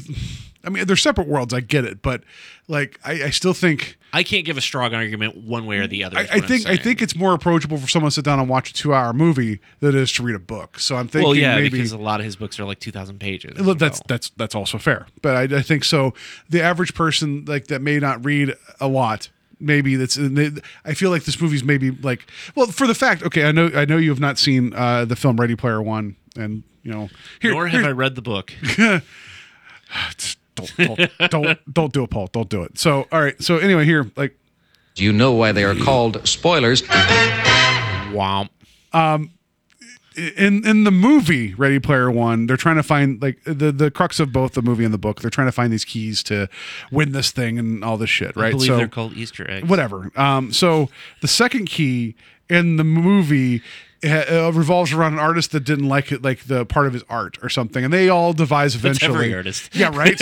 I'm not happy with the last 59 minutes we've put out, but uh, um, something about like you know the, this thing's hidden in, in uh, a piece of like art that the artist didn't or the creator didn't like, and they they finally all suss out that they mean The Shining, that they have to find the second key in the Overlook Hotel, and they all go there because you know every teen in the future uh, knows about The Shining, so there's this whole set piece that's set in the Overlook um, where you have these guys and their avatars that are from Ready Player One trying to go through to find things. And one of the characters um, is, doesn't like scary movies and doesn't like it. So, so they don't know the horrors of the Overlook. So when they see the, the little girls, he's like, "Oh, hey, little girls, what's going on?" And it just gets more and more ridiculous. But it's like Yeah. one of those things where it it you know Spielberg chose to put that in the movie. This was not in the book. Okay. Spielberg worked, worked with Kubrick or picked up the reins to finish AI, so you know he knows him. Yeah. It just seems like an odd choice to put that in there and specifically point out that Stephen King doesn't like the film adaptation of The Shining, mm-hmm. and to make it a plot point. Well, I kind do think it's plot point. famously known that that's that's. I think that's one of the few or only ones that he's ever like publicly came out and been like, Yeah, I so there, the other one, uh, he there's varying degrees of success with Stephen King adaptations in the film, and a lot of it he can just be like, well, you know, they did their thing, that's that, you know, and some of it there's there's some shit out there. Don't get me wrong. Well, I feel Um, like his his attitude has, for the most part, always been like, my books are always going to be here. If Yeah. you don't like the movie, great, read my book, you know, or vice versa. Like the books are always going to be their own thing, and they're all, they'll always be there. Yeah, so the big thing, the other one was the Lawnmower Man, the short story that they they used the name only and then made the movie The Lawnmower One Man. of the few they, movies I've ever fallen asleep during. yeah, in the theater. um, they called uh they you know they called the movie Stephen King's The Lawnmower Man. He's like he's like that isn't my story like at all. So they he eventually sued to get his name taken off of it. That's that that that is loosely like because oh there's a guy with a lawnmower. He's a man. That's it. That's about all there was. So. Yeah. So the big thing, and I did some reading about this, and this brings my my approach into this, uh, and I know I keep dragging my feet about it, is that me reading Stephen King as a kid growing up, and that was like the big thing was that these are grown up books, and I was like in middle school reading this shit. I read I read The Stand in middle school. I read It in middle school. I think I read The Shining then too. So there's a lot there that probably went over my head, but I was just crushing these books. And I felt like this was my, one of those things that defined me was reading these books, and it was a connection with my mom because she saved all of them. she thought my older brother would be the reader. She was wrong. Uh, and so like I just I just this was like his world like I was encompassed with it. So whenever I found out um, that the the Kubrick film he was never really a fan of, I kind I don't know why I felt that like well if the guy that does all the things I love doesn't like the thing that was you know it doesn't like that then I don't like it either. I don't know why in my head it clicked. I'm like well he must have reason to not like it so it's already on shaky ground for me. And then I watched it when I was younger and I, you know, I just felt like a lot of what made the book work was just ripped out of the film. And so I've always kind of been like, yeah, not so much. Um, so that was me coming into it. Uh, I and, and, and so we'll start with you, and then we'll we'll. Yeah, uh, I realize that you know we're probably 20 minutes into the main feature, and we haven't really stated like either our past with it or, uh, and that's my fault. But like, um, just to give you a little background, uh, my first viewing of The Shining uh, was, I believe, my senior year of high school, dating a girl. Uh, we went to your typical scenario. We went to rent a movie, and she was like, "Oh, have you ever seen The Shining?" No, I haven't seen it. We rent it um, and I watch it, and I'll be honest, you know, to what my tastes were at the time, I can honestly say that, like, oh, I probably didn't see what I I would see at, in it as an adult. Like, I'll give you another example. Um, Candyman is a film that I've revisited as an adult that like didn't really gel with me when I was in high school. Where I watch it now and I'm like, wow, this is a powerful film and it's it's a wonderful wonderful film, uh, uh, and I don't want to go into a conversation about Candyman, so I'm going to leave it at that. Stop Um, saying the name. yeah. Stop it. but knowing who I was, like th- to give you reference, that same girl, I believe I took her to see Jason Goes to Hell, so you know where my tastes are. Um, And then you went out for for Jason mask shaped burgers later Yes. because you could get two out of them, out of one, if you just cut the holes out of the patty. One of them is about, uh, you know, Jason Voorhees body jumping. Another one is a Stephen King book at adapted by Stanley Kubrick. like it tells you a little bit about who I was at that time. Um, and for whatever reason, at the time, I've always associated a with that person. Um, B the fact that it didn't strike me uh, as I was to be perfectly honest, I was kind of bored with it when I watched it, um, and I realized it's heresy, um, and I couldn't get on with. I, I couldn't find a likable character, I, I, and that's maybe a little unfair because. What um, about Tony? What about Tony? well, I, I, I was going to say Scatman Crothers, but Crothers. uh, you know he's likable. Don't get me wrong, um, but uh, that may also have been just the fact that he was Jazz on the Transformers. It just, Um, it just seems like a generally warm person. yeah. You know, like, yeah. Uh, but I I couldn't find an entrance into the family dynamic or anybody that I I liked, and that's a big piece of it for me. Um, so revisiting it with that in mind, that brings us to current day. At the time, it wasn't it wasn't it wasn't a slasher film. It wasn't. Uh, uh, it wasn't flashy. It, it is in some respects when you look at the actual filmmaking of the film, but for who I was at the time that I watched it, it wasn't what I would have looked for in a horror film. We'll put it that way. Well, and so I feel like with with me just talking about how Hereditary had a snub for the Oscars, Yeah. I feel like a lot of its bones are are are made from uh, The Shining in, in a lot of ways, right? Like, uh, and so and then like the the the new Suspiria film, uh, which you know I've still not seen the original. I, I will see it this year, but I, the the this remake that came out, I, I use the word remake loosely because I know there's a not a lot but like share, that those movies share. Um, there's something about how it deliberately had a feel of a seven late seventies like film with its pacing and just how like the horror kind of like seeped out the edges and like seeing that film and being entranced by it. I'm like, and then now watching The Shining, and I'm like, holy shit! I can see where uh, people get a lot of of what they like about these type of films because I Suspiria knocked me out. Um, Hereditary, I just over the moon about right. So I'm like, okay, I think I'm more. Not that I've not been ready for a you know a smarter uh, take on this type of thing, and I and I don't want to use the term of like you know we, we joked about this previously uh, on this show, and then we'll talk about that rhythm about elevated horror. I don't like that take. I think horror can be horror. You can have like, this is like you know different levels of comedy, different levels of drama, right? So I only like highbrow. uh, yeah, I just, it's just the more dry and more British, British, British, British, British, the better. No, um, so I was like, you know, this is, has to be the chance for me to sit down, just kind of sweep away what I was thinking about this film, and sit down and watch it again. Um, so uh, the, the, watching it now makes me realize that I I'm sure I watched as a kid. I'm sure my mom watched it, like you know, you know, growing up, or as I was growing up. I didn't remember a lot about it. There's the iconic moments in it. Obviously, the you know, here's Johnny, the run through the snow-driven hedge maze. Um, you know, there's bits in there. The the hallway that fills full of blood when the elevator doors open. Like, there's some iconic, just things that just stick out, right?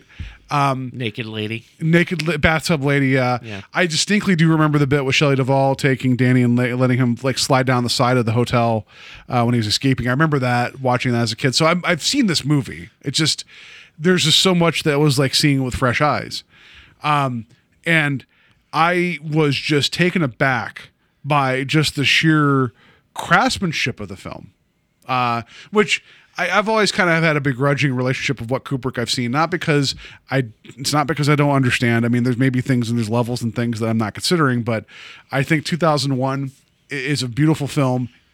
It loses me towards the end. I, it probably loses a lot of people. Maybe I'm not thinking hard enough about it, but whatever. The middle section of that film's phenomenal.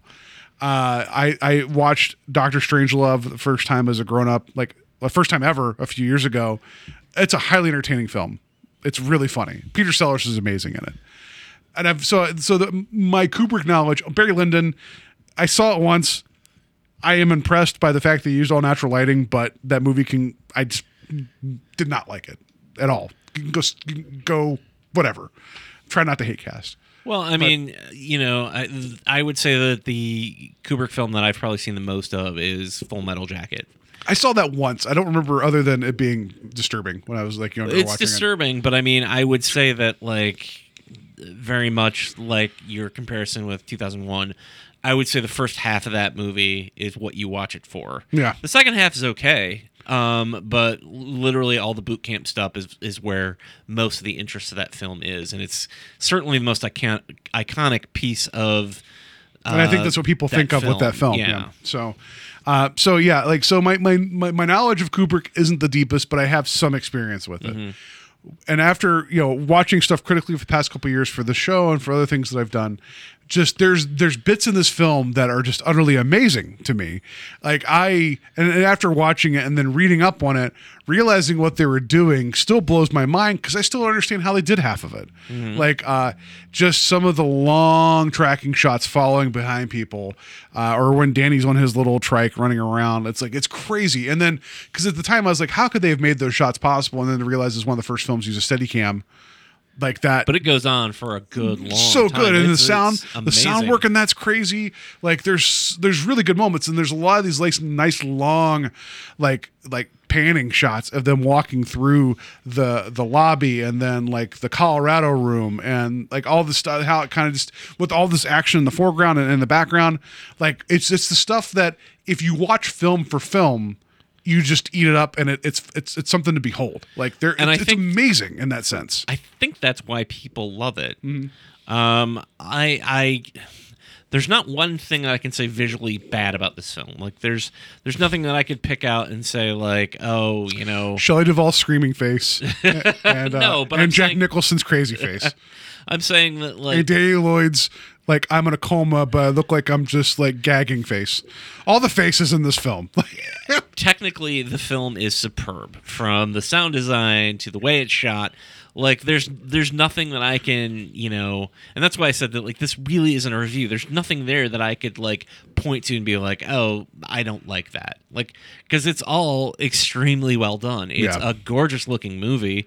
Um and the and I realize that it's part of the 70s decor, but there's almost an otherworldliness. And I, I realize it's also in the 80s when I say 70s decor. But like when you look at that film, like there's a look to it as far as the way the hotel is furnished and the just like, patterns, the patterns and the colors. yeah, and, yeah. Everything is very much of that world, and and uh, you know, the, I'm not a fan of The Shining, but I will say that uh, there's that sweater of the floor pattern. I don't know Yeah. if you've seen. Yeah. Like, I I kind of almost want to get one of those just because Yeah. I'm like it's so trippy and weird. And No, um, they're, they're, you're right. There's elements there that are just like it's just it exists in its time. and there's iconic, you know, things that you talked about, like, uh, you know, here's Johnny, Jack Nicholson coming through the door, or the elevators opening up with the blood, or um, Which to say, the the the teaser trailer for that film is, is unlike anything else, where it just shows that corridor and it has like the text on the screen, and then slow motion, those doors open up on the elevator,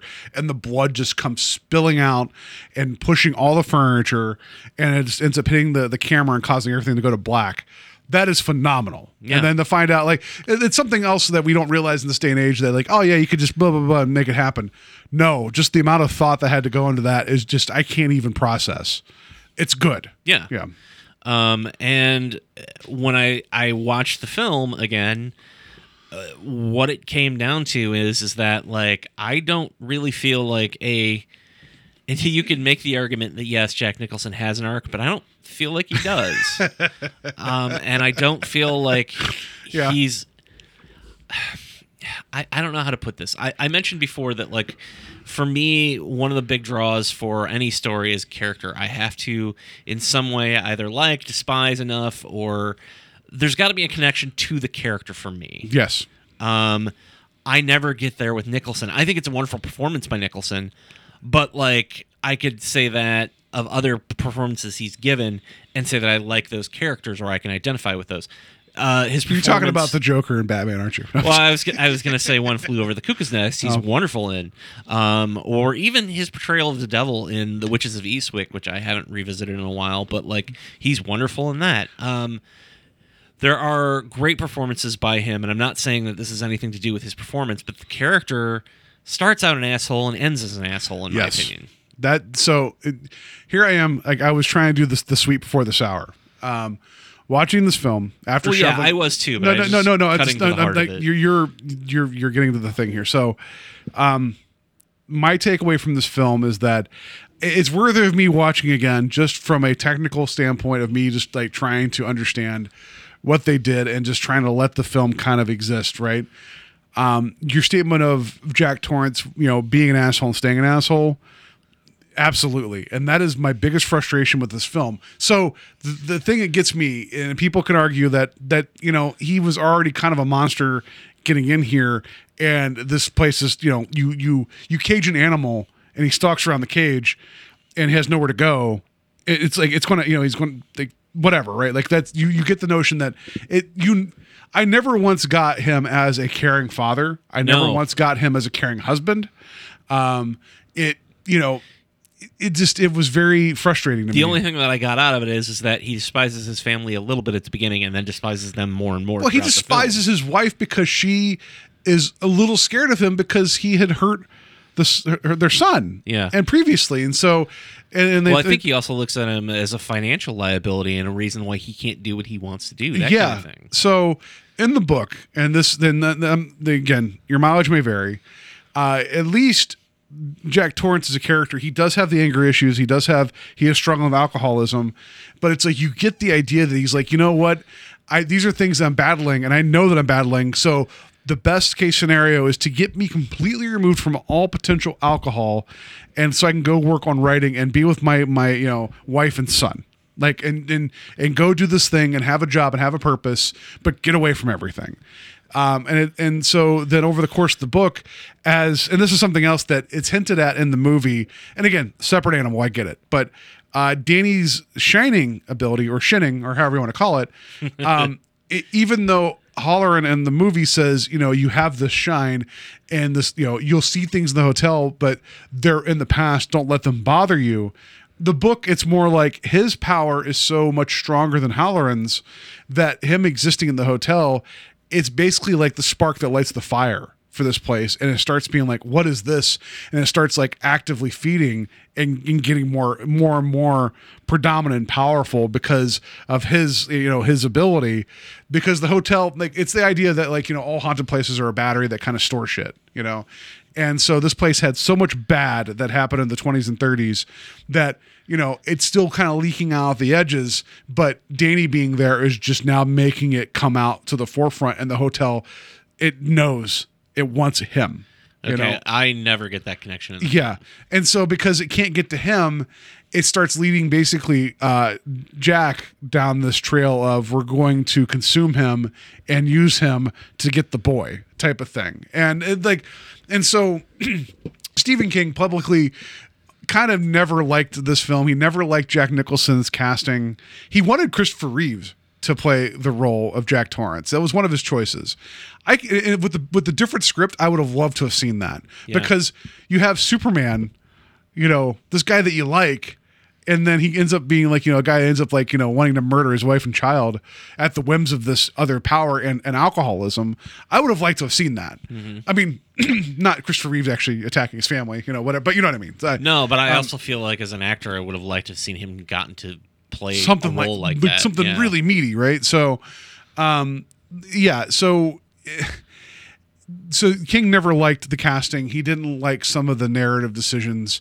Uh, and again, you know, you're you're you're right when you say that there's a lot of times where he just kind of is like, well, that exists and this exists. But I feel like because his initial like, I don't know about this, kind of was out in public. It, it the, the two of them got tied together, like his you know dislike, and then the the, the legend of this movie kind of grew and it wasn't it was it was success when it came out but it wasn't like as big like there's people at the time that didn't like it and it was actually nominated for some razzies uh, for worst director and um uh was it there's another person nominated too. I forget. But so as time went on, King's public saying, you know, his his disapproval of the film eventually led to where he's like, I want to do my own, I want to do my version of this, and he had to work out a deal where basically he couldn't come out in public and talk bad about it again. So he got the ability to actually make the Shining miniseries that was on ABC that Steven Weber's Jack Torrance and Rebecca De Mornay as Wendy, um, which I don't know if you've ever seen that or not. I haven't. I It's not great. watching it. I mean, it's it's it's okay. It's a TV budget. Yeah. Um, and the, one- the one of the big changes I like though is they switched the axe back to the Roque mallet, which is a bigger like croquet mallet. And Steven Weber just there's just a bit where he lets loose on on Rebecca De Mornay with that thing, and you're like, this is TV. I remember seeing that and having like to cover my mouth, like, oh my goodness, he just whopped her with that croquet mallet. So again, blunt force trauma I think goes a lot further than an axe sometimes. So my Yeah. my question also is, uh, in regards to character, when it comes to the character of Wendy, Mm-hmm. I feel like, uh, and again, this is, has nothing to do with Shelley Duvall's portrayal, but I feel like the character never really. She doesn't really have an arc either. No, she Um, doesn't. Like, and I- she's At least you get the warmth with her when she's out playing with Danny. Like the one time they go into the maze while it's still snow free, and you can see there's a genuine, you know, love there. And then later when they're playing in the snow, like you get the idea she's capable of loving, and she has concern for her husband, but she's so like pacified by seeing the violence he's capable of that even whenever she's confronting him on the staircase her swings with the bat don't really do anything she got lucky Yeah. and clocked him in the head you well, know it's had no- also yeah the the scene where he's writing and she comes in and interrupts him, Mm. and I'm like, I said to Kathy because we watched it together, I'm like, okay, I'm like, I don't know if this is him being affected by the hotel or if it's just that he's an asshole. I'm like, I don't know where it actually begins that he is becoming affected by the hotel. I mean, you get the clear picture, obviously, because a few scenes later is when he first walks into the bar Yeah. and has his discussion with the bartender but at the same time, I'm like, is this him? Yeah, Is it no, the right. hotel's effect on him? I don't know, and and maybe it wouldn't change my perspective of the story, but I I just I don't know. I, no, I no, wish that there. you- your your reasoning is the, my biggest frustration with this is that, and again, people could present me an argument that is, has valid and has worth. That maybe that's not the point, but if this is supposed to be about a family putting through like you know like after a bad stretch and now they're put through even more hell I- and I keep coming back to Hereditary, and I know it's it's not fair, but I think it's valid. Where Toni Collette's character has been through hell and back with her mother and Yeah. everything else, and even when she has her her eruption at the dinner table, like yelling at her son, uh, and then you know Gabriel Byrne as the father is just trying to keep everybody together. Even then, it's like you don't get the, the notion that she hates her son.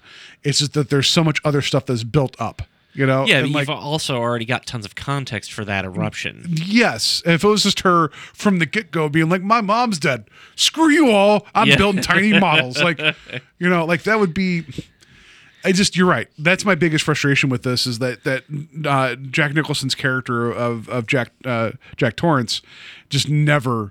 He just it, it just if it's almost like he's just given license to be who he wanted to be to begin with. And if that's and if that's the intent of this film and that's what they want to do, I I, I can't say that's wrong.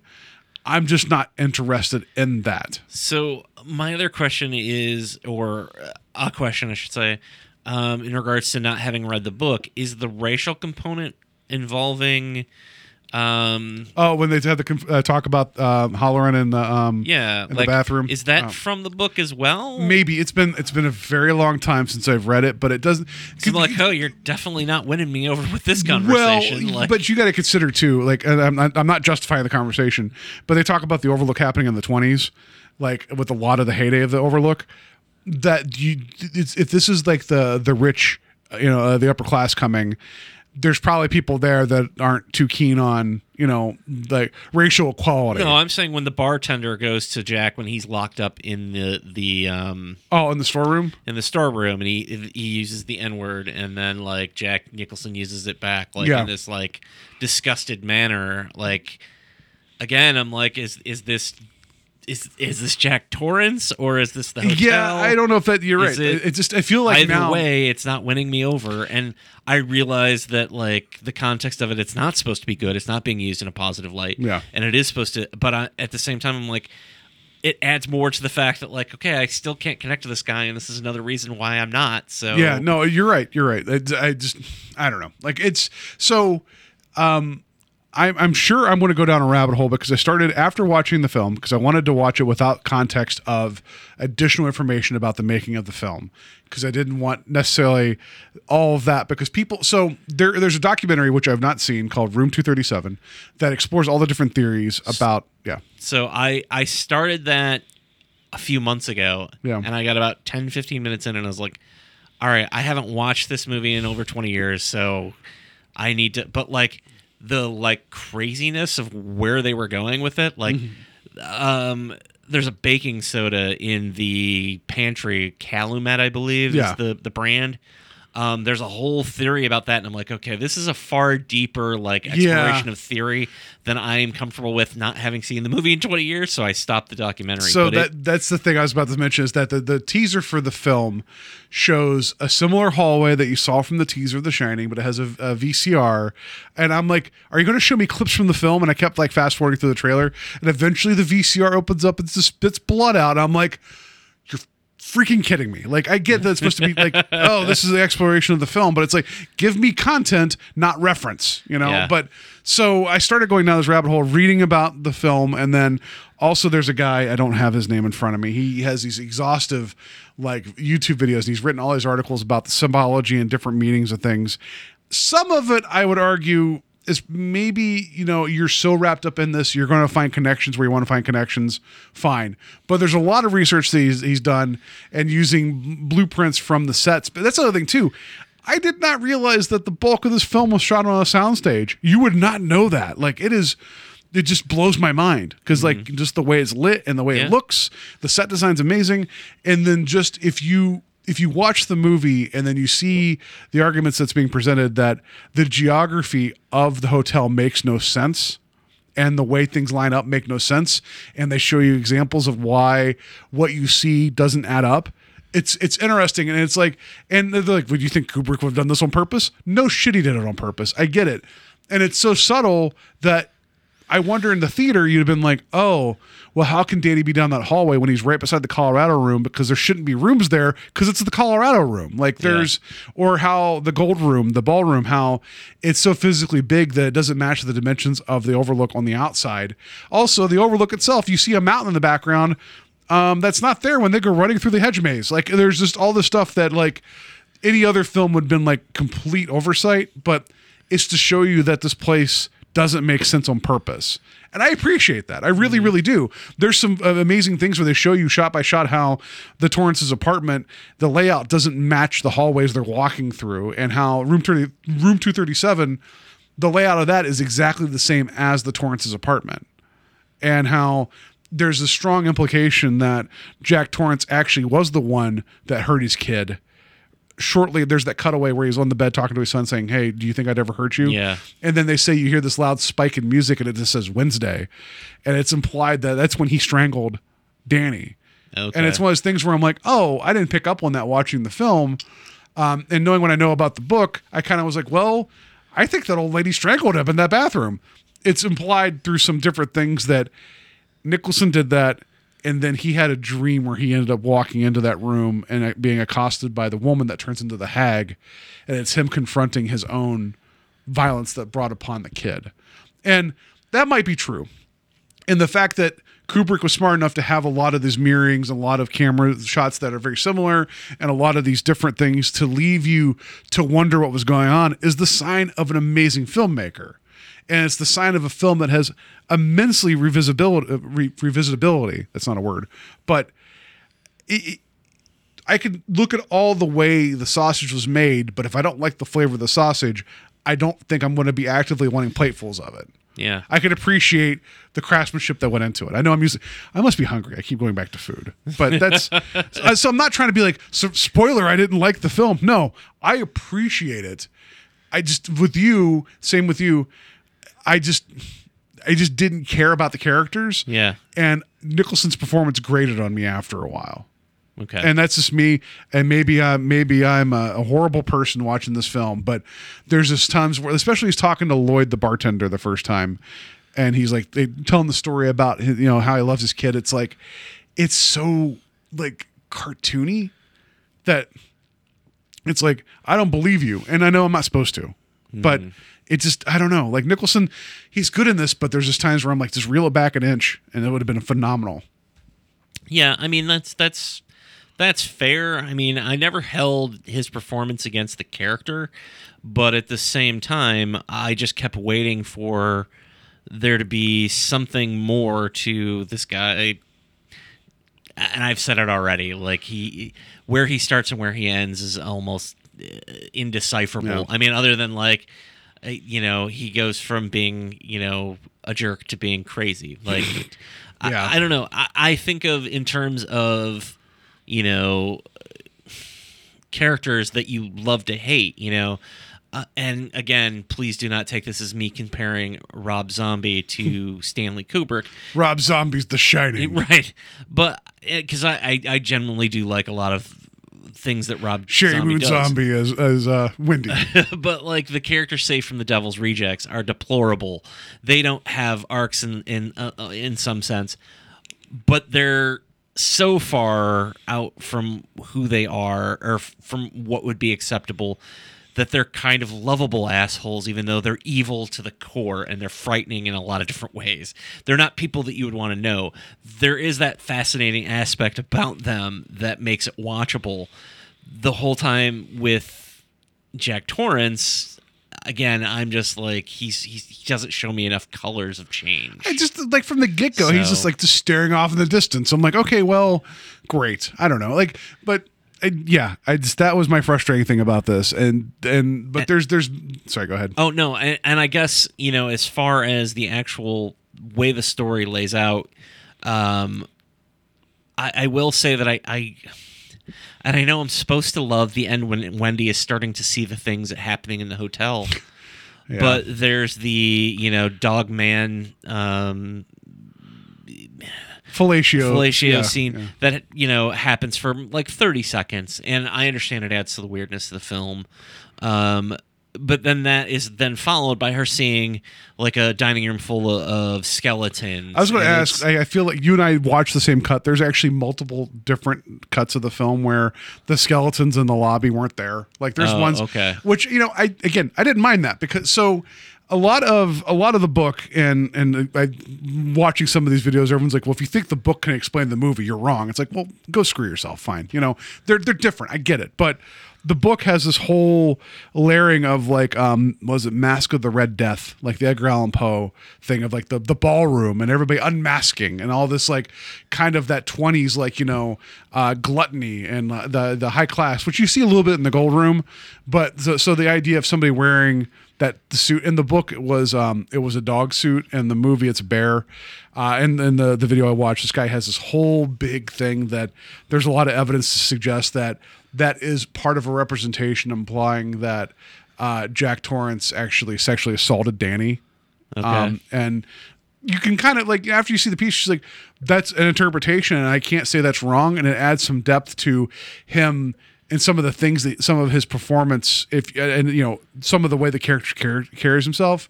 Like here's something. In the beginning when he's sitting in the lobby after getting the job and he's reading a magazine and the the uh, Ullman comes over and was like oh i'm sorry was i keeping you? And he's like oh no no no no. We were able to have breakfast. The magazine he's reading is playgirl. And he throws it aside and on the cover of the magazine because someone actually found the issue it says something about incest on the cover. And there's all this like weird kind of little nods to maybe you know there's all this repression and other things that have happened.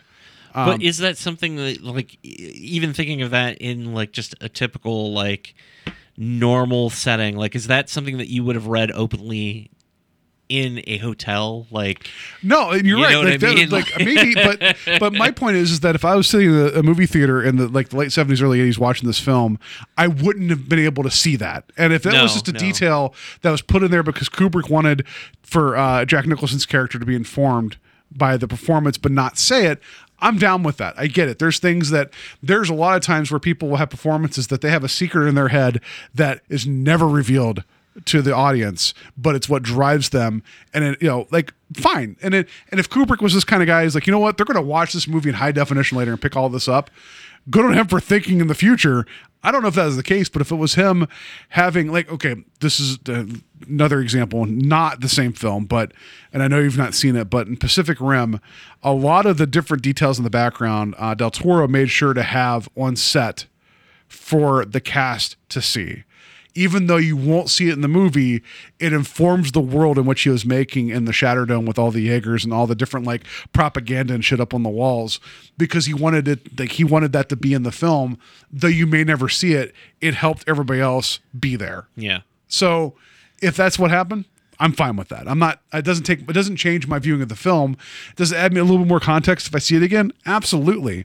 Um, it's just that the context of the the the person in the suit doing the things that he was doing or the implications of what he was doing is in the book, but it's more leaning towards just the complete debauchery that was going on at the time and how this hotel is waking up and it's showing like its last or its biggest hurrah at the time. And and the people that are consumed by this hotel this is where they end up as this kind of perpetual which is implied at the end of the film that maybe Jack is back there or he always existed. I did I don't mind the ending I don't mind the ending where it's like is he, is this where he wanted to belong or is it where he always was I don't know like I'm fine with that Yeah. No, I just meant in context of the story, like It, no, there is no know- explanation straight up. If you see Wendy, like, oh, there's a guy in a bear suit with his ass out. Okay, guess I'll just hold this knife and look terrified and go downstairs to the skeleton lobby. Like, it's it's a little weird. it's just the way that it's revealed to her. I guess I wish I.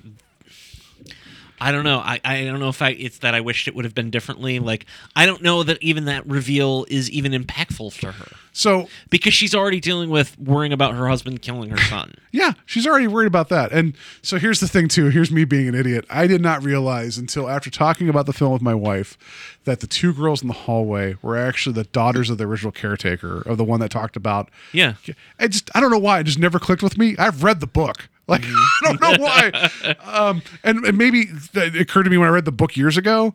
And it's one of those things where I was talking to her. I'm like, oh, that's Grady's daughters. And then in the credits it says it lists them as such. And I'm like, because there's that brief flash of Danny seeing them where they're murdered in the hallway. And it never occurred to me that I'm like, oh, that's his kids. Like, I Yeah. just, it took me to talk about the movie to be like, oh, I thought that was just being weird. So maybe, maybe my attention wasn't entirely there. Uh, this is a long movie, and I did have to get up a couple times uh, just to get a cup of coffee or whatever because I just been spending my time outside in the snow shoveling for two hours, which I thought was the proper mindset for this film.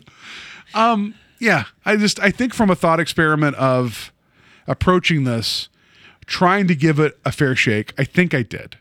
Um, I like I said, I could appreciate this more, and if I if I am to watch it again, I'm not going to be against it.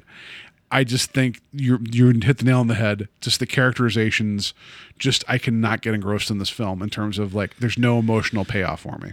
Yeah, and and maybe that's even it. I mean, not even an emotional payoff, but an investment. Like mo- I yeah, never actually, yeah. you know, invest in these characters, and it's a shame because it's a classic, and I wish I could see it the way people, other people see it. And you know, I mentioned Candyman earlier being one of those films this is that the I, third time you've said that name.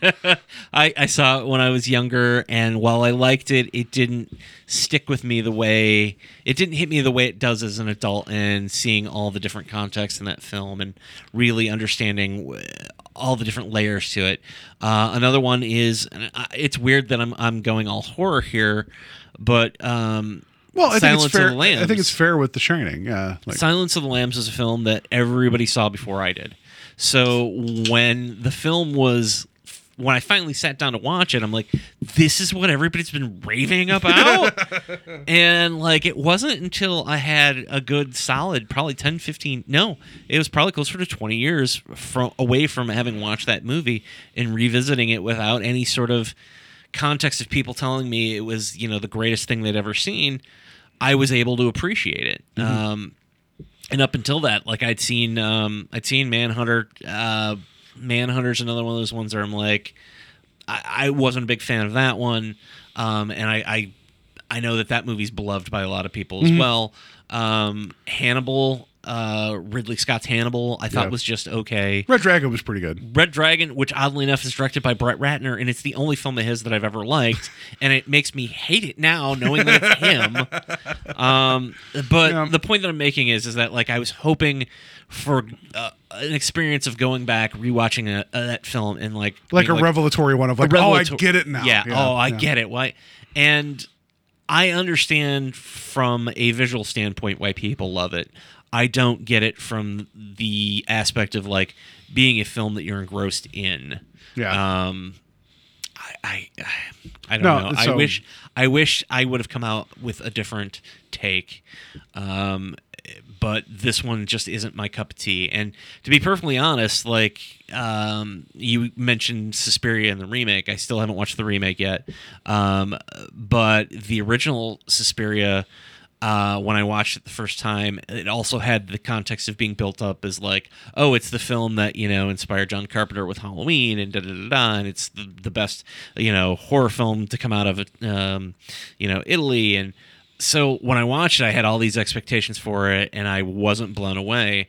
And I only rewatched it back, and I think when did the remake come out? It was like Like October, the fall, yeah. Okay, so it's probably September or October of this year that I revisited it not too long ago, and I'm like, okay, uh, I can appreciate this movie for what it is. I still don't know that it's. I liked it much more than I did that first time, so at least in that way, it was a good experience. But again, I still um, didn't see it in the way that other people saw it. Yeah. Um, but at least with that, I I was able to find other things to connect to with. Whereas with this, yes, it's technically brilliant, but emotionally, it's cold.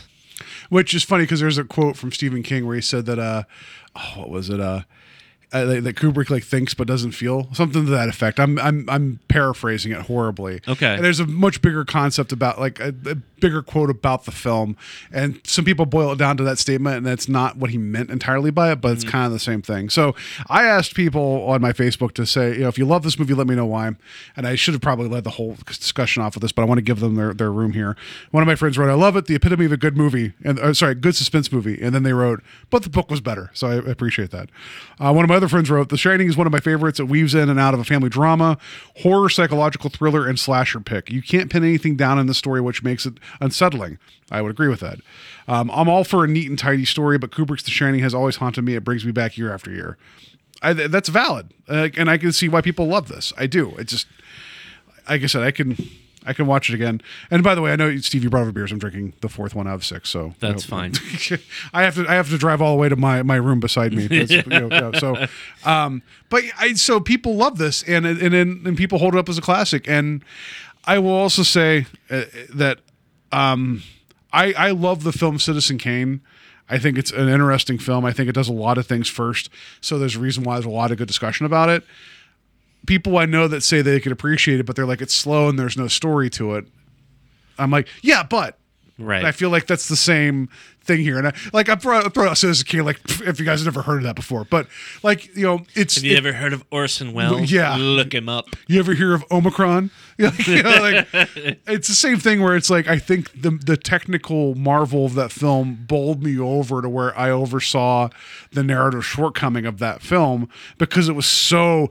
It still feels like a modern film even mm-hmm. now, where. I for some reason it's the same argument people can like like the the shining technically I'm just like I don't even know how they did this. Um the purposeful um differences in arch, you know architecture and also like here's something to think to, about too. When you first see the hedge maze they're entering it in from like you see the overlook and they run around the corner and they enter it from that one side. But at the end of the movie Danny enters he leaves the hotel and directly enters the maze from that that that side wall. The entrance shift shifted completely on that on the maze. And it's like there's a lot of stuff that's like that's all on purpose. It has to be. There's no doubt about it. Um and how like the bathroom window in the torrance's apartment doesn't actually open when it does. Like, it would be great though if like it wasn't on purpose. yeah, Kubrick's just like, I don't know. Who like, cares? He's got like the Ed Wood. Yeah, he's like, kinda, sure, yeah, whatever. It'd be funny if it's like everyone's like, like, the, like, there's the one guy on set that's like, okay, everybody's finally passed away. We had no idea what we were doing the entire time. It- but it got to the point where I guess uh, the ma- the hedge maze, like part of the set, they had like a little map because they had one portion of it built, and then they could change it. Uh, but they had a map so crew could get in and out of it. Uh, there was times where Kubrick would just have people change it and not tell the crew, so they would just be like getting stuck and they would yell out, and he would just laugh. Like so, it's like I can appreciate this stuff, right? I could really, really can. But so I, it was worthy of my time to go back and watch, and I feel like if I give it more time after I do more reading, I'll I'll watch it again, absolutely. Because I think there's a lot of interesting conversation going on around it. I do think people are kind of up their own asses a little bit with some of this, Yeah. but that's still the the the hallmark of a good film that you can still have this discussion. Yeah, you know? I, I mean, I'm glad that people love it. I would never be like, well, that movie's dog shit, and here's why. Like, because I don't think it is. But I mean, I would much rather have a conversation about a movie that, like, I, I mean, think is. The Shag's pretty good, but have you seen them burning? There's way more kills in the burning.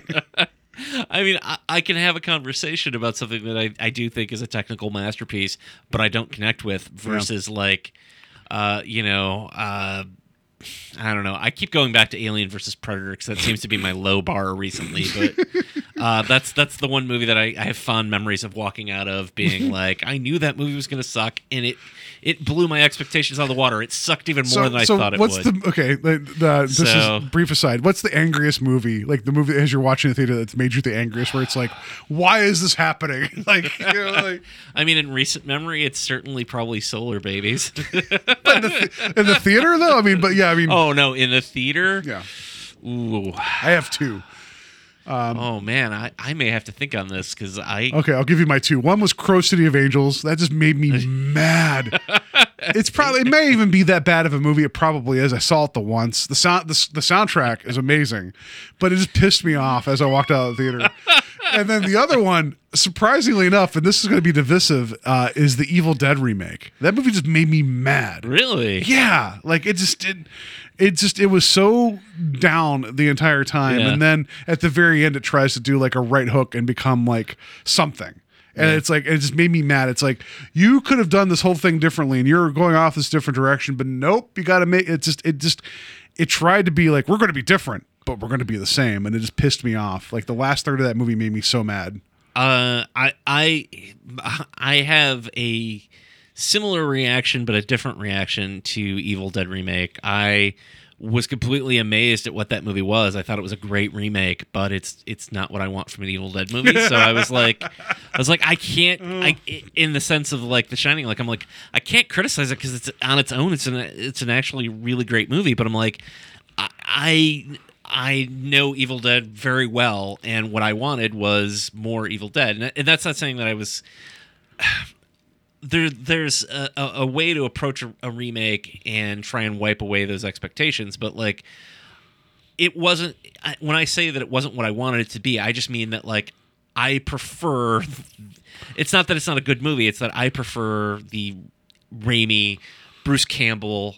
You know, A little bit more tongue in cheek. Yes, Yeah, I, that's the yeah. thing that I prefer. Um, And then the first movie, and the first was- movie is technically, uh, you it's know, supposed to be taken seriously, but it kind of isn't. You know, there's times where it's like, eh, I don't know. I But, can yeah. see the intent there. Yeah, I mean, two, they let loose with the humor, but like, uh, I, and I bought it on Blu-ray because I was like, I'm gonna love this movie. Like, I have to love this movie, and it's like, I, I, I really think it's so well done, and I love that director and uh, his follow-up. Um, Don't- Don't- Don't Breathe or whatever? Don't breathe is I have not seen that. Is it- Oh. I love, I love Don't Breathe, but I'm just like, ah, I wish I would have. Uh, I couldn't get behind it. I guess. Okay. Is what I'm saying. Uh, So yeah. Anyway, but yeah, I mean, Alien versus Predator. I know that I sat and just watched the entire time, just kind of like that was a movie. And I think I've mentioned it before on this show that like it was a movie that I didn't want to see, and I got outvoted. Uh, there was three of us. There was two people who wanted to see it. I got outvoted.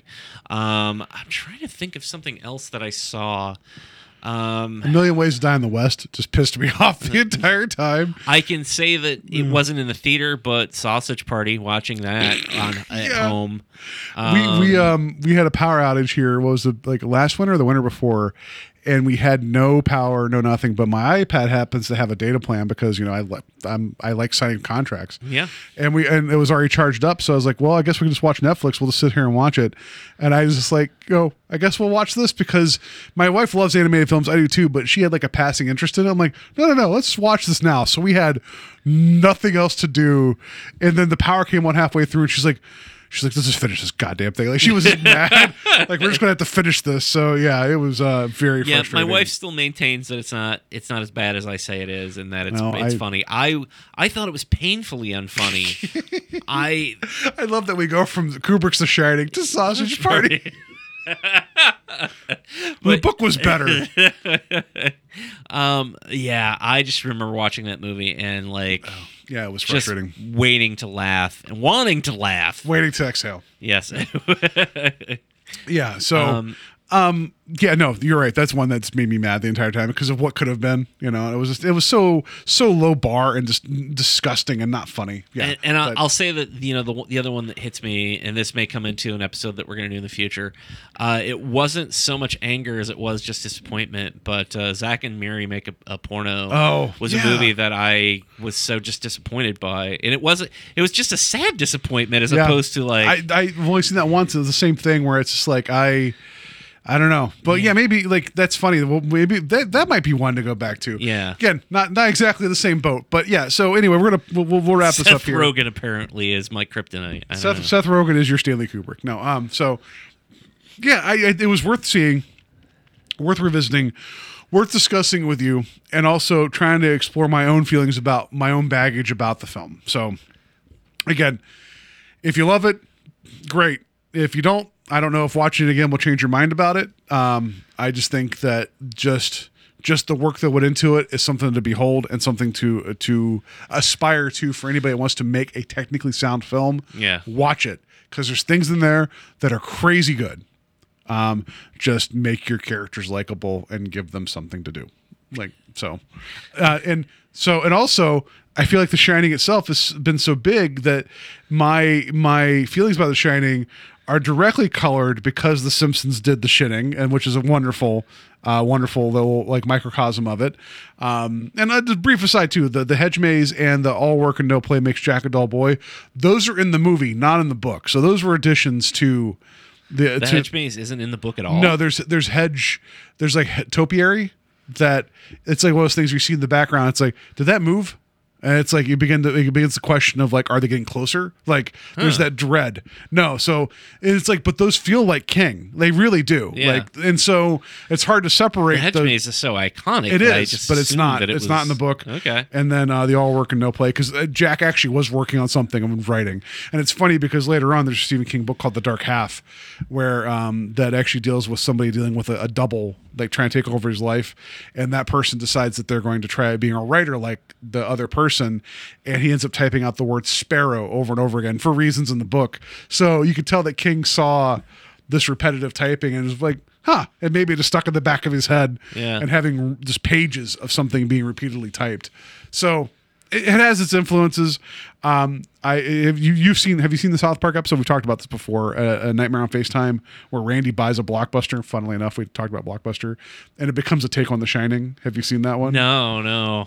If you have Hulu, do yourself a favor and, and maybe maybe tonight or the next night you got to watch it. It is Okay. phenomenal because he just walks around this blockbuster, and he goes up to rent movies because there's no one in the blockbuster, and Lloyd the bartender's dressed in a blockbuster shirt, and he's like, "Ah, going to rent some movies tonight." Huh? He's like, eh, "Probably should kill your wife and kids." like it's whole thing. It's great. It's great. So yeah, yeah. All right. All right, I'll have to check that out. Yeah. So, all right. Um, before we get on to our, our, our compliments that we're going to give, uh, uh, let's get, tell people how they can find us. So you can find us on Facebook, Invasion of the Podcast. You can find us at our blog. It's invasionofthepodcast.com. More is coming soon.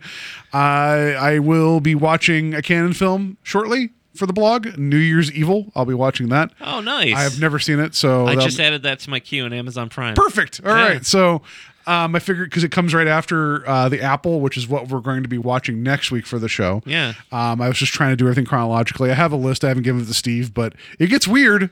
I'll just say that. Um, so that'll be coming soon. Um, you can find us on uh, Apple Podcast, uh, Google Play, um, Stature, Stature, Satchel Podbean, Stitcher.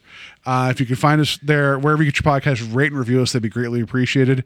And people, how and and people and Steve, how can people find you? I I've had four t- tall boys of Miller Lite. I, this is uh very low for me because I have a problem. So anyway, Steve, how can people find you?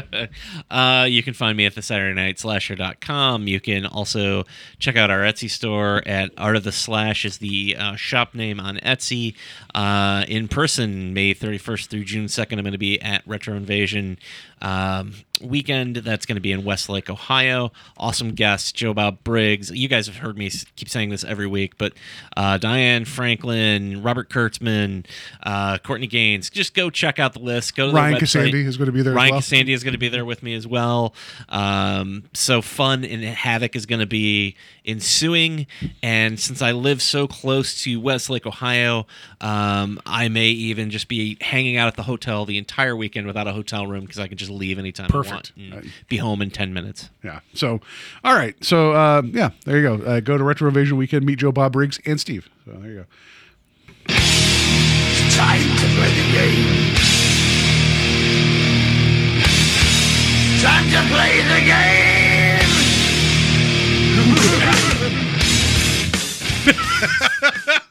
Sorry, Steve. What was that? I don't know why I did that.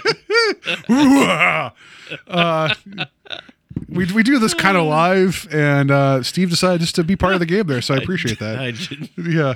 Uh, so Thursday, uh, when you guys will probably be hearing this, uh, is uh, National Compliment Day. So we decided, in light of the topic that we had tonight of revisiting The Shining and trying to find, you know, s- the different approach to it, we, I decided to challenge Steve to find five things that he knows that I, I likely don't like, and he's going to make me say, make, pay a compliment to those things. And I have five things for Steve. So Yeah. um, I don't know if want, who wants to go first here. Um, I'll let you go first. all right.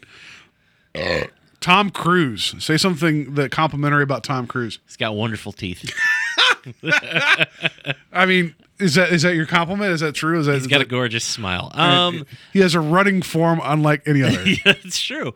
Uh, no, I mean, I think he's an amazing action star. Um, I, I think that, uh, you know, up until ten years ago, he was somebody that I was a really huge fan of. I, I love his performance in um, everything from um, Jerry Maguire to, you know, he's great in the Mission Impossible movies. Like, uh, he's great in Interview with a Vampire. I remember when that movie came out, people were like, "You can't be Lestat," and Yeah, I thought he he's did. great in Yeah, it. he's good, yeah. Um, so yeah, he's he's a fantastic actor, a great action star, and uh, uh, got a wonderful smile. There you go. All right.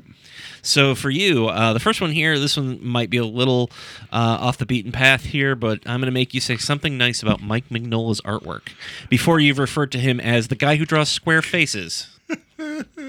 Yes, yes. Uh, very angular artist. Um, I will say that I enjoyed uh, his interpretation of Strong Guy.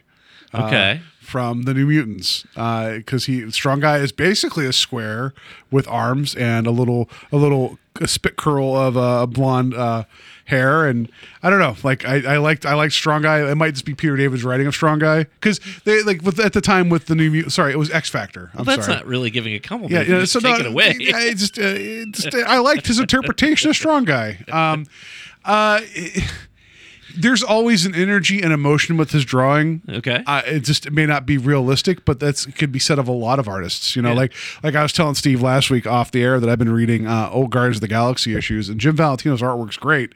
The writing is garbage at times, and and now I'm getting into this portion of the book where they're going through these annuals. So um, Ron Lim, I'm getting into one of his annuals for Silver Surfer. he drew some of the pages for uh, uh, half of the Infinity uh, War when we were Yeah. going over that. I his artwork holds up really well. So anyway, that's not Bob Magnolia.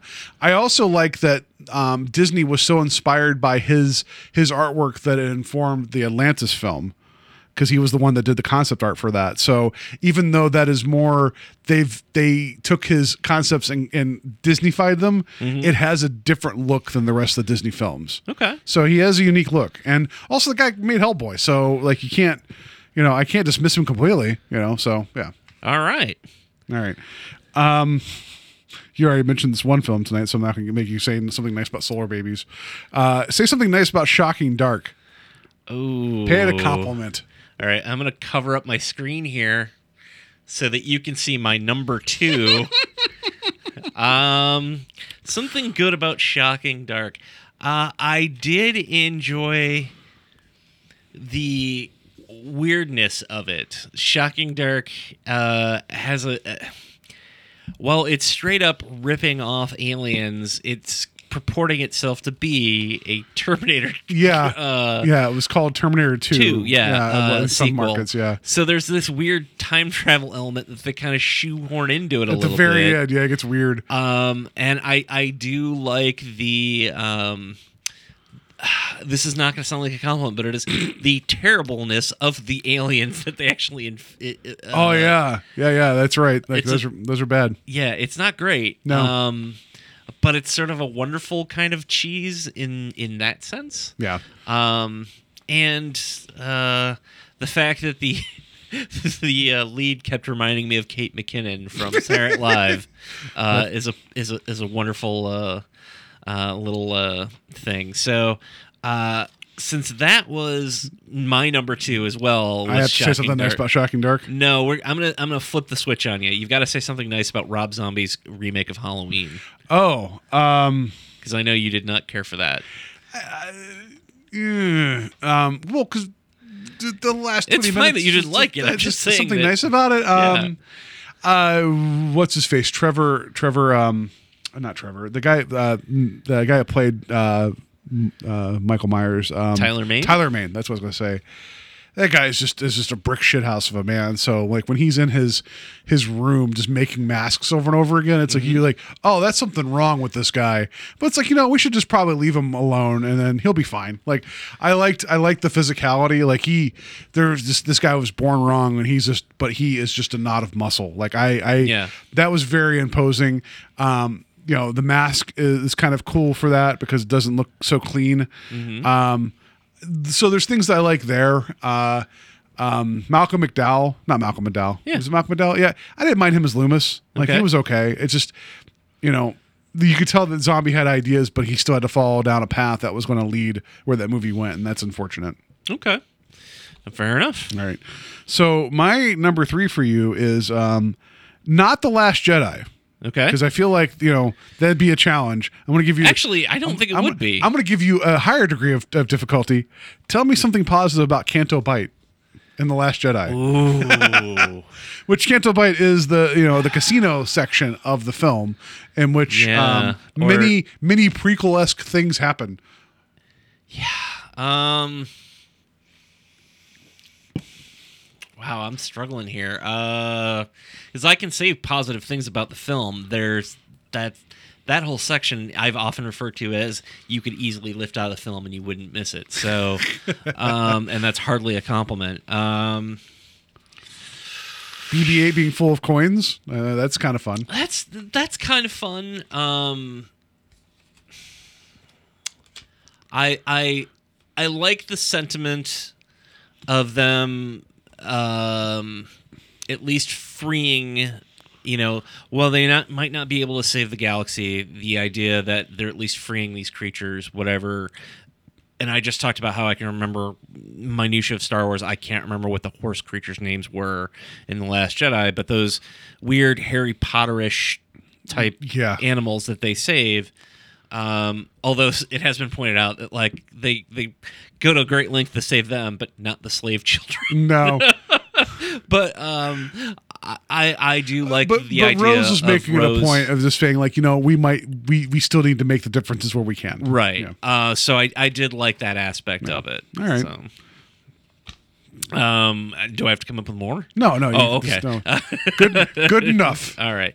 Um, the uh, Big Bang Theory. Say something nice about the Big Bang Theory. I knew you were going to bring this up. I knew this is one of two things I knew was going to show up. Um, that it keeps Wil Wheaton relevant. I um no, that's not true. I I like he is well he's still relevant, and I respect a lot of what he does. Like try to to be a nice guy. It's just I know it's a paycheck, but it's like come on. Uh, so nice things. Um, there is a lot of crew that probably get paid really well over the past 10 years because they're working on the show. That's probably not a good thing. That's probably not what you want me to say. Um, well, I mean, it's not what I want. but that, that feels like that's a cop out where it's like people got paid to make that. Um, if by any chance any of the jokes that aren't jokes spark somebody to go looking into what they're talking about and find something that they love that they were not aware of, then that's a good thing. All so right, that's fair. I'll take yeah, that. yeah. That's actually better than what I did with Canto Bights, so that's good.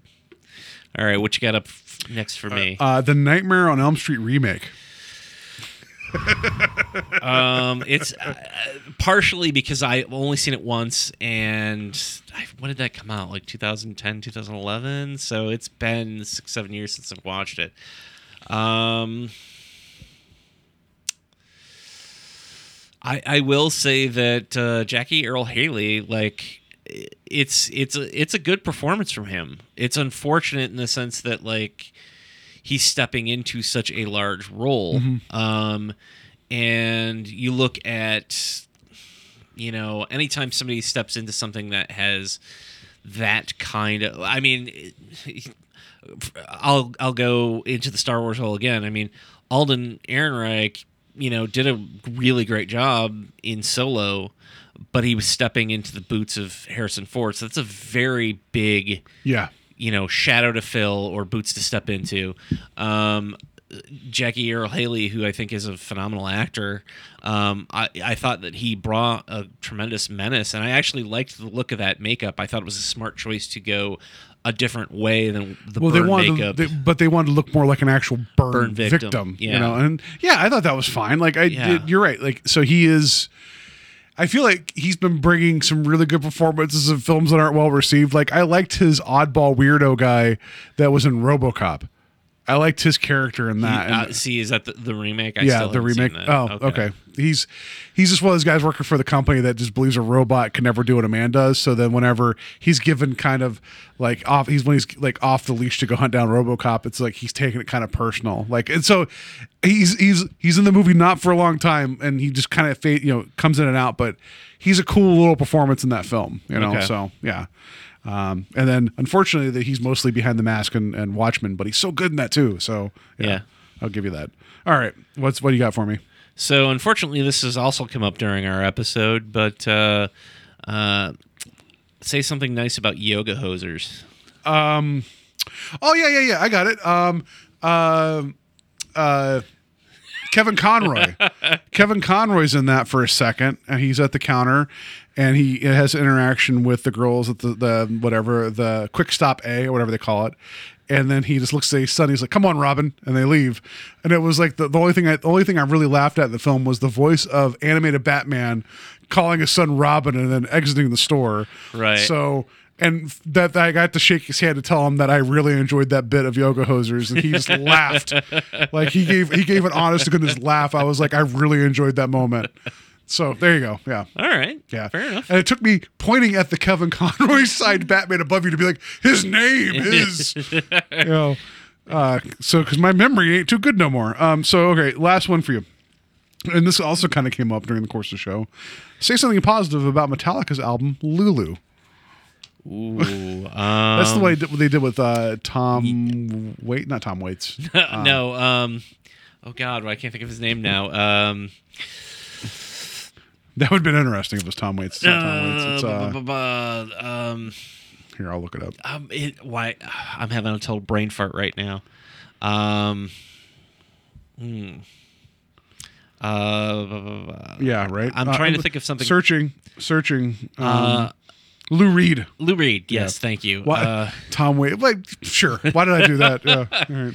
Uh, something that's positive about that. Um, I would say that it's one of the things that I admire about them is to try different things. Um, there are a lot of bands that you can listen to, point to, and say uh, they do one thing, they do it well, but they don't go outside that. I admire their ability to try and collaborate in that sense. Uh, it's unfortunately and I haven't revisited it in a while. You know, maybe it'll hit me differently, but m- one of my problems with it is is that like I want James Hetfield, not Lou Reed, um, and Yeah. Lou Reed doesn't feel like he's in tune with a lot of it. Um, I almost. I almost wonder what it would have been if he'd have just written for Metallica and then they interpret the songs as opposed to him collaborating in the fashion that he did. But I like the fact that they're unafraid to try different things. Um, you know, and that's unfortunately one of the things that I I think a lot of their fans sometimes will use against them, where you know they say you know.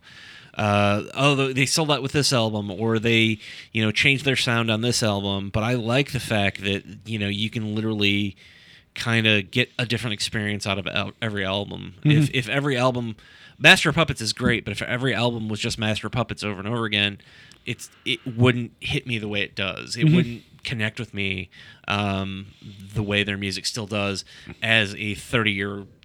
God, uh, thinking about how long I've been a fan of them is just mind boggling. Like, you know, I, I, I don't know. Uh, there's not another band that connects with me in the way they do.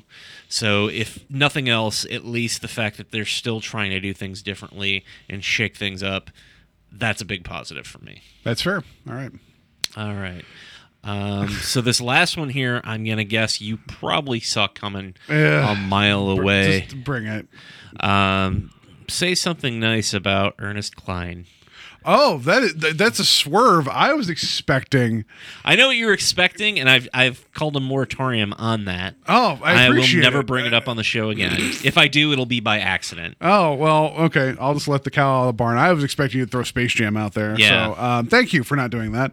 Something nice about Ernest Cline. Um, it's it, I feel like it's the same thing to say about the Big Bang Theory, where it's like if if his love of something has inspired somebody else to find something that they weren't aware of, that's cool. Like that, that's fine. And uh, there's a lot of references in the book, and you know, is the, the, the whole book is all references. So if that's something where it's like, oh, I, I don't know what that is, and you go find it, and even in the Ready Player One film, uh, again, which a lot of that was written by um, Zak Penn. Um, that's not right.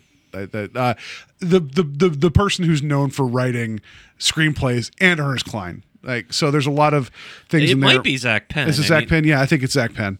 Um, there, there's like the main character ends up wearing like the same outfit from the main guy from Buckaroo Banzai. It's like if people don't know what that film is, go see it. You know, like type of thing, right? Um, I haven't even revisited that as a grown up, but I know it's like one of those oddball films, right? Uh, there's a reference to the holy hand grenade in the film. It's like if you don't know Monty Python, go see you know the Holy Grail, and then they, that'd be fun. Like there's things in there that clearly he loves something enough that he wants to be like, look at all these toys I have. Yeah. that there, there there's a genuine excitement there. Again, I just I, I don't think references is the same thing as storytelling, but fine You know, if that's what gets people. He he was brought these things by somebody, so why can't he bring these things to somebody else? I know it's a cop out for the Big Bang Theory, but I feel like those two live in the same universe in terms of like how they function. Um, also, you know, I don't know if his involvement in that uh, documentary about going to go find the ET games out in the desert, if he had any, he's in it and he his smug little face and his DeLorean's in it. Um, but I don't know if his presence helped like push it along. Yeah. So if that's something that got to help tell that story, then that's cool too. Yeah. Um, he's also in that um that documentary about the kids that recreate Raiders of the Lost Ark shot for shot over the course of like them growing up. Is he in that? I, He's I, in it I've for a second. I can't remember. He talks him. about how they showed it at the Alamo Drafthouse, and he was in the audience for that. Okay. So he, so it's like his passion's there. So I can never tell somebody that don't be passionate about something. So, like, and again, if his if his love of something has brought something else to the forefront that's caused others to love things as well, that's not bad. I'm just saying, read other books. Well, yeah. I mean, hopefully there's more people discovering things than just navel gazing. Yeah, and also I said that off Mike. Also, there's a wonderful podcast called 327 Pages. We'll never get back. That's uh, Mike Nelson and uh, one of his producers from RiffTrax, uh, Conor Lastowka, that they go and they read Ready Player One and they talk about it like over six episodes, and then they read Ernest Cline's second book called Armada, and it is a hoot. Just listen to these guys try to parse out and just hearing Mike Nelson from Mystery Science Theater just be befuddled by just the sentence structure and the reference and, and the way this the book is laid out. It is it is just something to listen to and it is wonderful. Oh wow, yeah, I'll have to check that out. Yeah, so it's it's great because it's just Mike Nelson's very deadpan, and so Oh, the, some of the stuff he says, it's like it's like he talks about multiple times about how. He, like he was so close to putting the noose around his neck, but his wife had to take the book out of his hands while reading it. So, so yeah, um, no, I, that's kind of a backhanded compliment. But Ernest Cline's existence has spurred a lot of wonderful things that I enjoy. So there you go. And, All right. and- but those things I enjoy are not Ready Player One or Armada. So yeah, all right. Um, yeah. So what I thought was going to be a shorter show because we just didn't talk about our weekends became a long show. So I apologize, everybody. Hope you enjoyed I our. find a way to make it long. Ah, I do too. So, hope you guys enjoyed our discussion about how we uh, have a love hate relationship now. We have a frenemy relationship with The Shining.